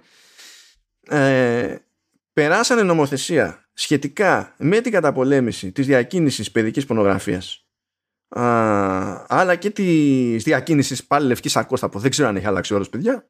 Τα φλακ ε, και πέρασε προσωρινή νομοθεσία με τη σημείωση ότι όλοι αυτοί που την περάσανε κατανοούν ότι ε, πηγαίνει κόντρα στο GDPR και σε περίπτωση που, γίνει, ε, που ελεγχθεί νομικά θα βγει παράνομη αυτή η προσωρινή νομοθεσία. Και σου είπανε θα την περάσουμε τώρα για να κερδίσουμε χρόνο για να βρούμε κάτι καλύτερο για μετά. Δηλαδή αυτό το παιχνίδι το ηλίθιο έχει ήδη ξεκινήσει. Και δεν είναι κρυφό. Είναι εκεί έξω κανονικά. Είναι legit. Και για να καταλάβεις γιατί level μιλάμε όταν έχεις να κάνεις με σκαλωμένους ε, αυτούς που λέμε ε, περιπεκτικά χριστιανοταλιμπάν έγινε προσπάθεια και τελικά δεν πέρασε γιατί ακόμα και αυτοί που είπαν άντε κομμάτια να γίνει ας τη βγάλουμε έτσι μεσοβέζικα για ένα διάστημα για να βρούμε κάτι καλύτερο τσιτώσανε. Πήγανε οι άλλοι τύποι να μπουν στη διαδικασία στην Ευρώπη λέμε τώρα έτσι η Ευρωπαϊκή Ένωση να περάσουν μέσα σε όλο αυτό το πακέτο ε, τροπολογία που να λέει ότι οι διάφορες online πλατφόρμες θα πρέπει να φτιάξουν συστήματα ώστε να ανοιχνεύουν και το λεγόμενο grooming γιατί αυτό είναι το, πρώτα απ' όλα είναι το grooming. Ναι. Το grooming είναι ότι ε, είμαι εγώ ένας ενήλικας και πιάνω κουβέντα με ένα ανήλικο, ξέρω εγώ, και το, το φέρνω λίγο λίγο, του μιλάω ωραία κτλ. για να καταλήξει να με πιστεύετε και σιγά σιγά το σπρώχνω προς άλλα πράγματα. Είναι ένα φαινόμενο το οποίο συμβαίνει, δεν το συζητάμε. Το πρόβλημα όμως είναι ότι αυτό είναι τόσο δύσκολο να καταλάβεις αν είναι grooming με κάποιο απότερο στόχο τέτοιο ή όχι, που πουθενά, νομίζω, σε Ευρωπαϊκή, στην Ευρωπαϊκή Ένωση, το ίδιο το grooming δεν, ε, δεν, είναι, ε, δεν είναι αδίκημα. Διότι είναι πάρα πολύ δύσκολο να διαπιστωθεί. Τι, είναι grooming αυτό ή δεν είναι grooming αυτό. Δηλαδή, στην ουσία καταλήγεις και κλείνεις εκ του αποτελέσματος. Δεν βλέπεις ένα μάτσο μηνύματα και λες Α, αυτός κάνει grooming. Συν της άλλης, αυτός μπορεί να κάνει grooming. Σημαίνει ότι θα καταλήξει σε αδίκημα. Όχι. Άρα θα τον μαζέψω για τον grooming για το ενδεχόμενο και εκεί μπλέξεις με άλλο level.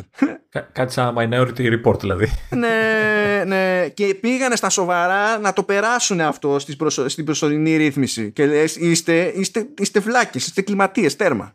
Και επειδή τα βλέπουν αυτά ότι έρχονται, η Apple ε, πιστεύω, το, δηλαδή το, τους πιστεύω γιατί ξέρω ότι και αυτοί είναι βλαμμένοι, παρότι κοιτάνε και το συμφέρον τους προφανώς και πάνω απ' όλα την τσέπη. Ε, σου λέει, αν τους περιμένω θα κάνουν μεγαλύτερη μαλάκια και θα πρέπει εγώ μετά να τρέχω να προσαρμοστώ με αυτή τη μαλακία. Αν όμως τους προλάβω και φτιάξω κάτι το οποίο είναι πιο σόι, μπορεί να το υιοθετήσουν αυτοί ως έχει. Ναι. Και εγώ να είμαι jet. Το ότι, το ότι δεν καταλαβαίνουν ότι τέτοιες υποθέσεις ε, ούτε οι άνθρωποι δεν μπορούν να τις κρίνουν έτσι εύκολα. Δηλαδή αυτό που έλεγες πριν, ότι δεν ξέρεις αν ας πούμε, μια περίπτωση είναι grooming ή όχι, δεν ξέρω τι. Μα εδώ αποτυγχάνει το αυτόματο σύστημα σε έναν πίνακα που λες, δεν είναι ότι δεν έχεις reference για το πίνακα ζωγραφικής. Ναι. Εκεί έξω είναι η εικόνα. Ναι. Υπάρχει τρόπος να το συγκρίνεις. Αποτυγχάνει σε κάτι τέτοιο, αλλά θες να μου κάνεις αυτόματη αξιολόγηση σε, σε επικοινωνία με λεξούλες και θα, να πεις ότι ναι, αυτό είναι grooming. Εντάξει, δεν θα σε εμπιστευτώ, ρε φίλε. Βέβαια, η Apple σου λέει ότι έχω τη δικλίδα του human review ξέρεις, το τελικό στάδιο, ρε παιδί μου, από όλο αυτό. Ναι, ναι, και μετά για να το κάνει αυτό αποτελεσματικά, αφού θα γίνουν τα πρώτα δύο στραβά, ας πούμε, και θα γίνει βούκινο, θα πρέπει να προσλάβει 50.000 άτομα να ναι. κυνηγάνε όλες αυτές τις ιδέε.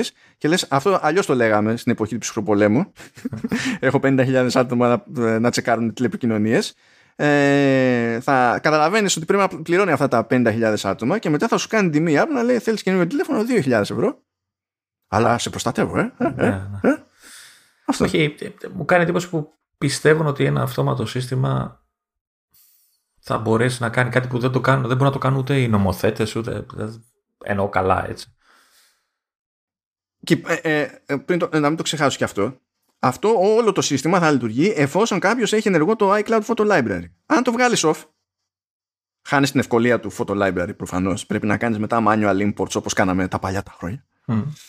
Ε, αλλά τότε δεν λειτουργεί καθόλου αυτό το σύστημα. Δεν σκανάρει τίποτα. Δεν τσεκάρει τίποτα. Και από ό,τι έχω καταλάβει δεν λειτουργεί και για τις φωτογραφίες που έχεις στη συσκευή, ξέρεις, μόνο. Τίποτα, τίποτα, τίποτα. Δεν βάζει κανένα σχέδιο. Αν δεν, είσαι με, δεν χρησιμοποιείς photo library, δεν βάζει κανένα σχέδιο πουθενά. Με την ίδια λογική που αν και στα messages δεν έχεις το messages in the cloud, τώρα αυτή τη στιγμή που μιλάμε, δεν μπορεί να τσεκάρει κανένας τίποτα. Ούτε με ένταλμα ούτε τίποτα. Αν έχεις messages in the cloud και σκάσει κάποιος με ένταλμα στην Apple, τότε, τότε μπορεί να το, να το αποκρυπτογραφήσει και να δει ρε παιδί μου τι περιλαμβάνουν τα μέσα της. Οπότε βγαίνει κάποιος και λέει ε, Α, δηλαδή αυτός που είναι αποφασισμένος ότι τε, τε, πώς θα σου πω, καριερίστας ανώμαλος και θέλει να, σεξουαλ, να σεξουαλικά ανήλικα κτλ. τι έχει να κάνει, απλά θα πενεργοποιήσει το iCloud Photo Library. Και πετάγεται μετά κάποιος άλλος και θα πει ότι αυτό υπονοεί ένα επίπεδο σκέψης χ, ε, που λείπει πιο συχνά από όσο φανταζόμαστε όλοι από εκεί έξω και δυστυχώς συμφωνώ σε αυτό και προτάσουν ως αντεπιχείρημα ότι πέρυσι το Facebook έκανε flag 20 εκατομμύρια items που ήταν παιδική πορνογραφία. Και εκεί συνειδητοποιείς, δεν ξέρεις πόσα είναι τα άτομα. Ναι, ναι. Γιατί άλλο το 20 εκατομμύρια items, άλλο 20 εκατομμύρια άτομα, καμία σχέση ε, λες, σκέψου πόσο ηλίθιος είναι ο άλλος που επειδή έχει κάνει private group, ξέρω εγώ, στο Facebook, πηγαίνει και πετάει υλικό παιδικής πορνογραφίας και νομίζει ότι ε, εντάξει είναι κομπλέ γιατί είμαι private. Να. Υπάρχουν οι ηλίθιοι, ρε παιδί μου. Αυτούς τους ηλίθιους θα τους πιάσει με το σύστημα της Apple. Αλλά δεν ξέρω, και πραγματικά δεν ξέρω, δεν προσπάθω να πάω κόντρα στη σκέψη. Αυ, α, αυτούς τους τόσο ηλίθιους ε, δεν τους έπιανες ήδη που βρισκάγανε στο facebook ξέρω εγώ με αυτές τις ideas ή ε, αυτή η έξτρα ηλίθιοι που θα πιάσεις. Ε, ή, είναι ξέρω εγώ ικανό ποσοστό για να πεις ότι τουλάχιστον άσχετα με το υπόλοιπο debate το ηθικό, το νομικό, το διεθνές υπόθεση κτλ ότι ε, θα πιάσει επαρκώς τόπο το σύστημα ώστε καν να μπαίνουμε στη διαδικασία αυτή και να γίνεται και όλη η υπόλοιπη μανούρα. Δεν ξέρω. Ναι. Ε, η- η- ε, αυτό που μπορούμε να καταλήξουμε, αν υπάρχει κάτι να καταλήξει, είναι ότι ε, παρά την περιπλοκότητα του συστήματος, αυτό που πάνε να αντιμετωπίσουν ε, είναι ακόμα πιο περίπλοκο, έτσι. Δηλαδή, δεν- δεν, δεν γίνεται με ένα απλά αυτοματοποιημένο σύστημα και ε, εδώ μιλάμε κιόλας για την, ίσως την καλύτερη μορφή ενός τέτοιου συστήματος, έτσι. Δηλαδή η Apple κάνει και μια προσπάθεια να, να σώσει ό,τι μπορεί να σώσει. Ε, Ναι, όχι, όποιος έχει περιέργεια θα ας, να φάει την πίγρα να διαβάσει τα, τα PDF που έχουμε στα links. Αυτό. Ε, θα πήξει για να συνειδητοποιήσει τι συμβαίνει. να. Αλλά ακόμη και αν δεν πιάνει ακριβώς το, το concept, προ, όσο προχωράει και, και θα διαβάζει, θα καταλαβαίνει ότι τουλάχιστον έχει γίνει συστηματική και συνειδητή προσπάθεια, ρε παιδί μου, ε, να μην έχει τρόπο η εταιρεία να καταλάβει κάτι για συγκεκριμένο άτομο παρά μόνο ε, αφού έχει περάσει αυτοματοποιημένα τη, η σκέψη από ένα μάτσο δικλείδες ξέρω εγώ που σχεδόν δεν της αφήνουν περιθώριο να σκεφτεί κάτι άλλο. Επίσης να κλείσουμε με το 20 εκατομμύρια flags από το Facebook, έτσι λέει, μπας και το συνειδητοποιήσουμε. Ε, Ναι, ναι, ναι, παιδιά, ναι, κοιτά, 20 εκατομμύρια, δηλαδή. Που, που εννοείται ότι δεν λένε αν όλα αυτά ήταν, ε, ξέρεις, false positive ή δεν ξέρω εγώ τι, έτσι. Α, ήταν απλά flags του συστήματος. Α, δεν το ξέρω αν το εννοούν ως καλά τσεκαρισμένα ή είναι μετά το καθάρισμα. Αυτό δεν το γνωρίζω. Πάντως έτσι όπως το λένε δεν το... Εγώ καταλαβαίνω απλά ότι χτύπησαν στο σύστημα 20 εκατομμύρια εικόνες. Ε, ναι, σας σκανάρουν στο Facebook. Δηλαδή αυτό θέλω να, να καταλήξω. Δηλαδή τα, τα βλέπουν όχι μόνο το Facebook, όλοι όλα. Τελεία. Ναι, ναι, ναι. Βέβαια, εκεί που όταν πετάγεται κάποιος και λέει Να, στο Facebook το κάνουν ήδη. Ναι, στο Facebook, το Facebook υπάρχει ως concept ότι αυτή τη στιγμή δημοσιοποιώ κάτι κάπου. Ναι. Το, τε- στο τηλέφωνο μου το concept του iCloud Photo Library δεν υπάρχει με τη σκέψη τώρα εγώ δημοσιοποιώ κάτι κάπου. Δηλαδή στο Facebook έχω κάνει την κίνηση. Ξέρω ότι το πετάω κάπου για να το δει κάποιος. Έτσι. Not the same thing στο τέτοιο. Αλλά παιδιά, εντάξει, καταλαβαίνετε. Είναι αυτό που. Ε, το, με, ποιον το, με κάποιον το έλεγα πάλι, αλλά είναι κλασικό. Ότι σκεφτείτε πόσο τι, τι νοημοσύνη έχει ο μέσος άνθρωπος και μετά θυμηθείτε ότι το 50% είναι κάτω από αυτόν. Ε, το ίδιο ισχύει προφανέστατα και στους παιδεραστές. Δηλαδή πρέπει να είσαι πολύ βλάκα. Πολύ βλάκα. Δηλαδή, γενικά πρέπει να είσαι πολύ βλάκα ώστε να ε, παράγει, δηλαδή να έχεις στην κατοχή σου ενοχοποιητικό φωτογραφικό υλικό και να λες: ε, θα το μοιραστώ στο Facebook. Σε, Δηλαδή ναι, είσαι αλλά θα είναι βλάκας. private. ε. Ναι, και πάλι σε, βλα- δηλαδή εκτός από εγκληματίας είσαι και βλάκας. Δηλαδή, πώ θα το κάνουμε; Το ένα δεν αποκλείει το άλλο. δεν χρειάζεται να είσαι πρώτο μυαλό για να είσαι εγκληματίας, το ξέρουμε αυτό. Δηλαδή, εντάξει, ξέρω εγώ. Ε. Εδώ δεν χρειάζεται να είσαι πρώτο μυαλό για να είσαι αρχηγός κράτους. Να λέμε. Οπότε υποθέτω ότι η Apple, δηλαδή αν αυτό, ισχύει αυτό που λες ότι πάει να προλάβει πράγματα κτλ. Ε, δεν τη βλέπω να μπορεί να κάνει πίσω, έτσι. Α, Μετά την κατακραυγή και τέτοια. Ίσως- Ο, ε, ε, από εσωτερική επικοινωνία που έχει διαρρεύσει και τα λοιπά ε, δεν έχει καμία όρεξη να κάνει πίσω. Από εσωτερική ε, ωραία το θυμήθηκα γι' αυτό. Από εσωτερική επικοινωνία που έχει προκύψει ε, ε, έχω κάθε λόγο να αμφισβητώ και τα μυαλά που κουβαλάνε στον NICMEC όχι για την ποιότητα της βάσης δεδομένων αλλά για, για, την οτροπία τους. Διότι έστειλαν από τον NICMEC συγχαρητήρια επιστολή αλλά για εσωτερική κατανάλωση στην Apple. Και όπως συμβαίνει σε όλες αυτές τις περιπτώσεις στην Apple έγινε διαρροή απίστευτα που συγχαίρει ξέρω την Apple για το, για το ότι κάνει αυτή την κίνηση και τα λοιπά. Έτσι κι αλλιώς μαζί συνεργαστήκανε και το στήσανε όλο αυτό το σύστημα και ορίστε ξέρω εγώ μπράβο. Ε, και λέει καταλαβαίνουμε ότι υπάρχουν αντιδράσεις και απλά είναι λέει μια μειονότητα από screeching voices. Δηλαδή πηγαίνει στην ουσία και μειώνει στο σύνολο οποιονδήποτε εκφράζει αντίρρηση με το σκεπτικό ότι και μόνο που εκφράζει αντίρρηση για κάτι που το κάναμε για το καλό των παιδιών είναι ξέρω εγώ ο τύπος είναι σκουπίδι. Όχι δεν πάει έτσι παιδιά.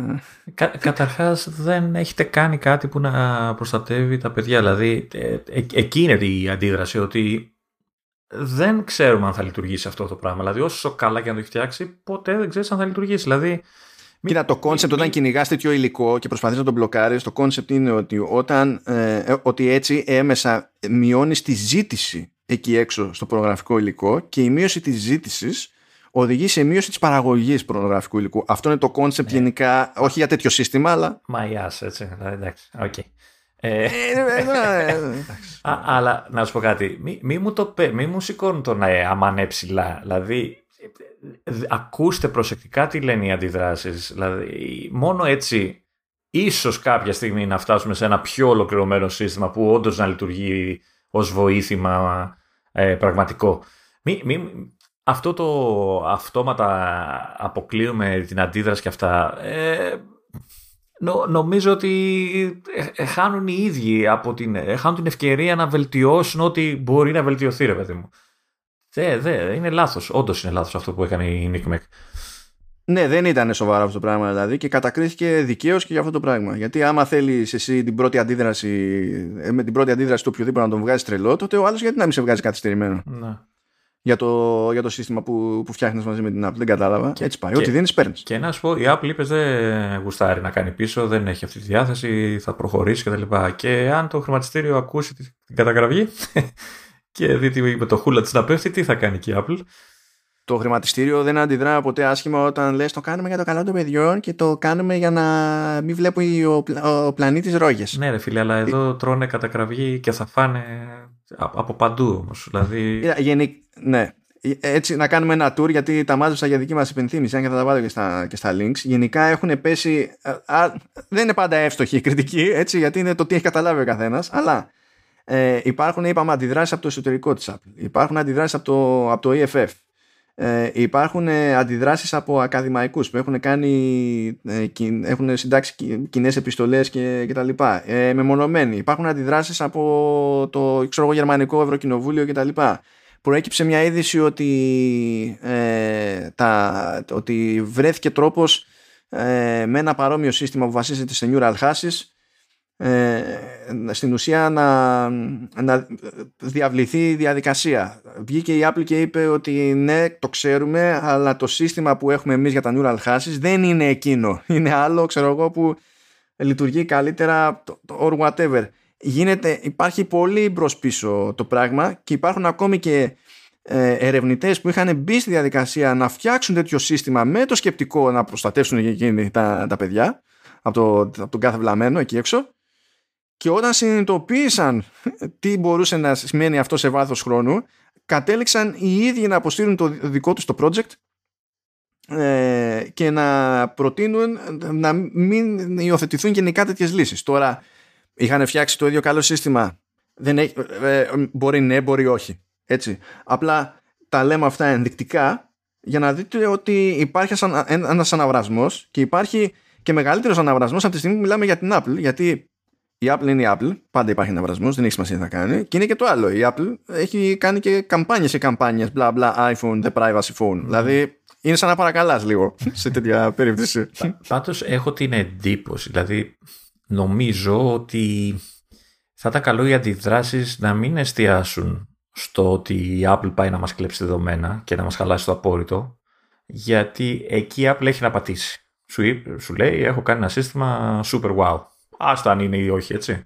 Ε, θα, θα ήθελα δηλαδή οι αντιδράσεις να εστιάσουν σε ευρύτερα θέματα, σε, ξέρεις, σε επιπτώσεις άλλες. Α, ας αφήσουμε για την ώρα το Apple και κλέβω δεδομένα, έτσι, δηλαδή δεν νομίζω ότι είναι εκεί αυτό που καίει αυτή τη στιγμή σε μια τέτοια φάση.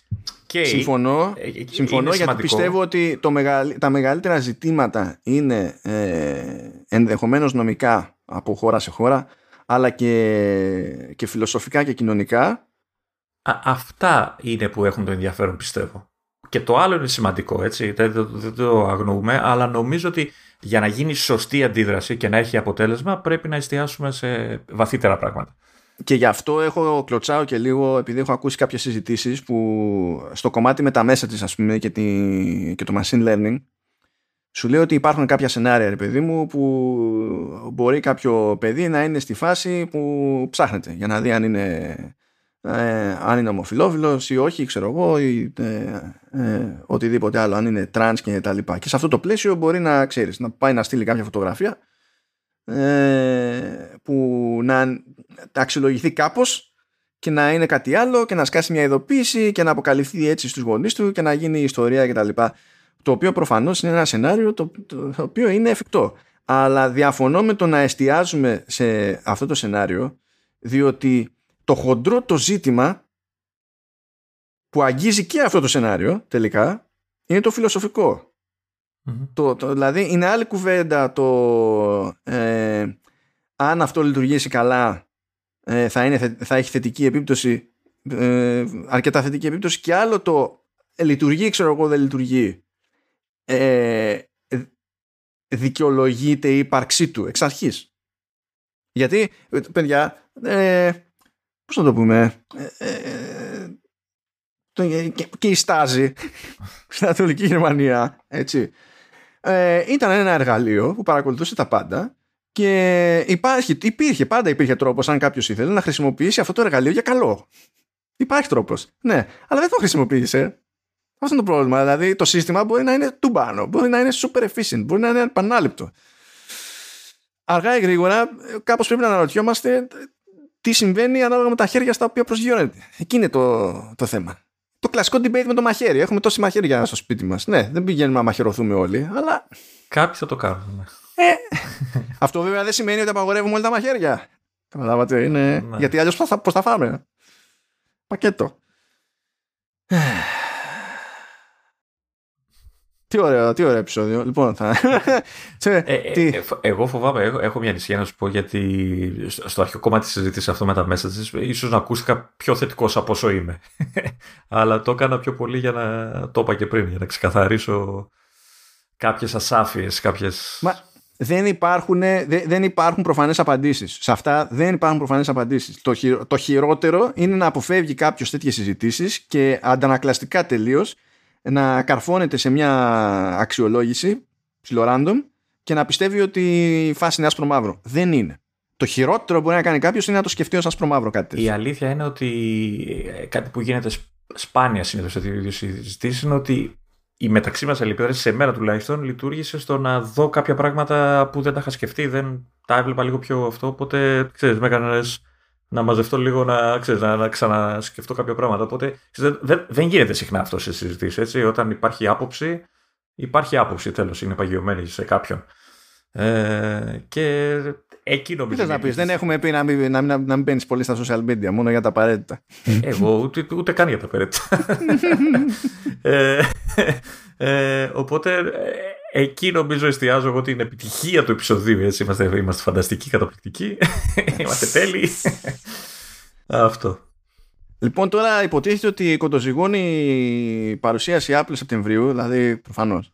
Δεν ξέρουμε πότε. Η παρουσίαση αλλά... ή οι παρουσιάσεις; Γιατί ακούγονται πολλά. Ε, Σεπτέμβριο μία θα έχει. Πια κάνει δύο τον ίδιο μήνα, το κόμπο λίγο χλωμό. Ότι θα κάνει πάνω από μία στο φθινόπωρο, ναι, εντάξει, το θεωρώ προβλεπέ.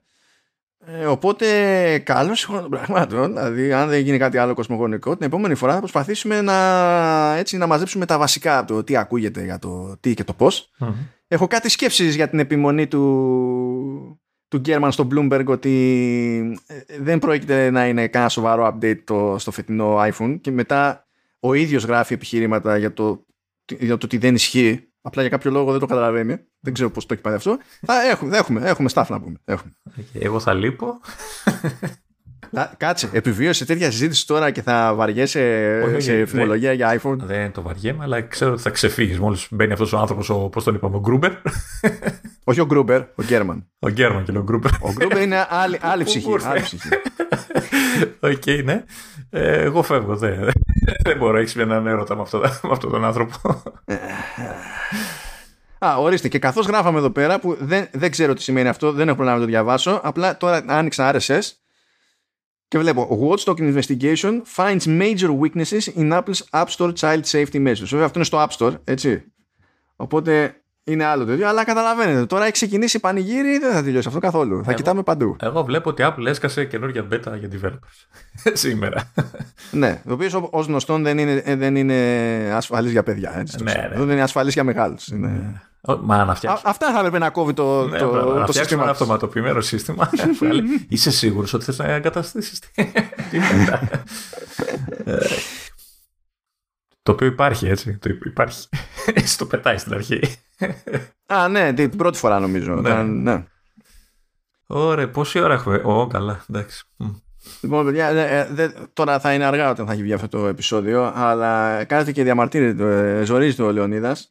Αυτή τη στιγμή που γράφουμε εμείς είναι 8 και 17 το βράδυ και σε 13 λεπτά έχω να δω Opening Night Live Games με τον Geoff Keighley. Καλά να πάθεις, εγώ θα πάω βόλτα. Καταλαβαίνει έτσι. Δηλαδή, το...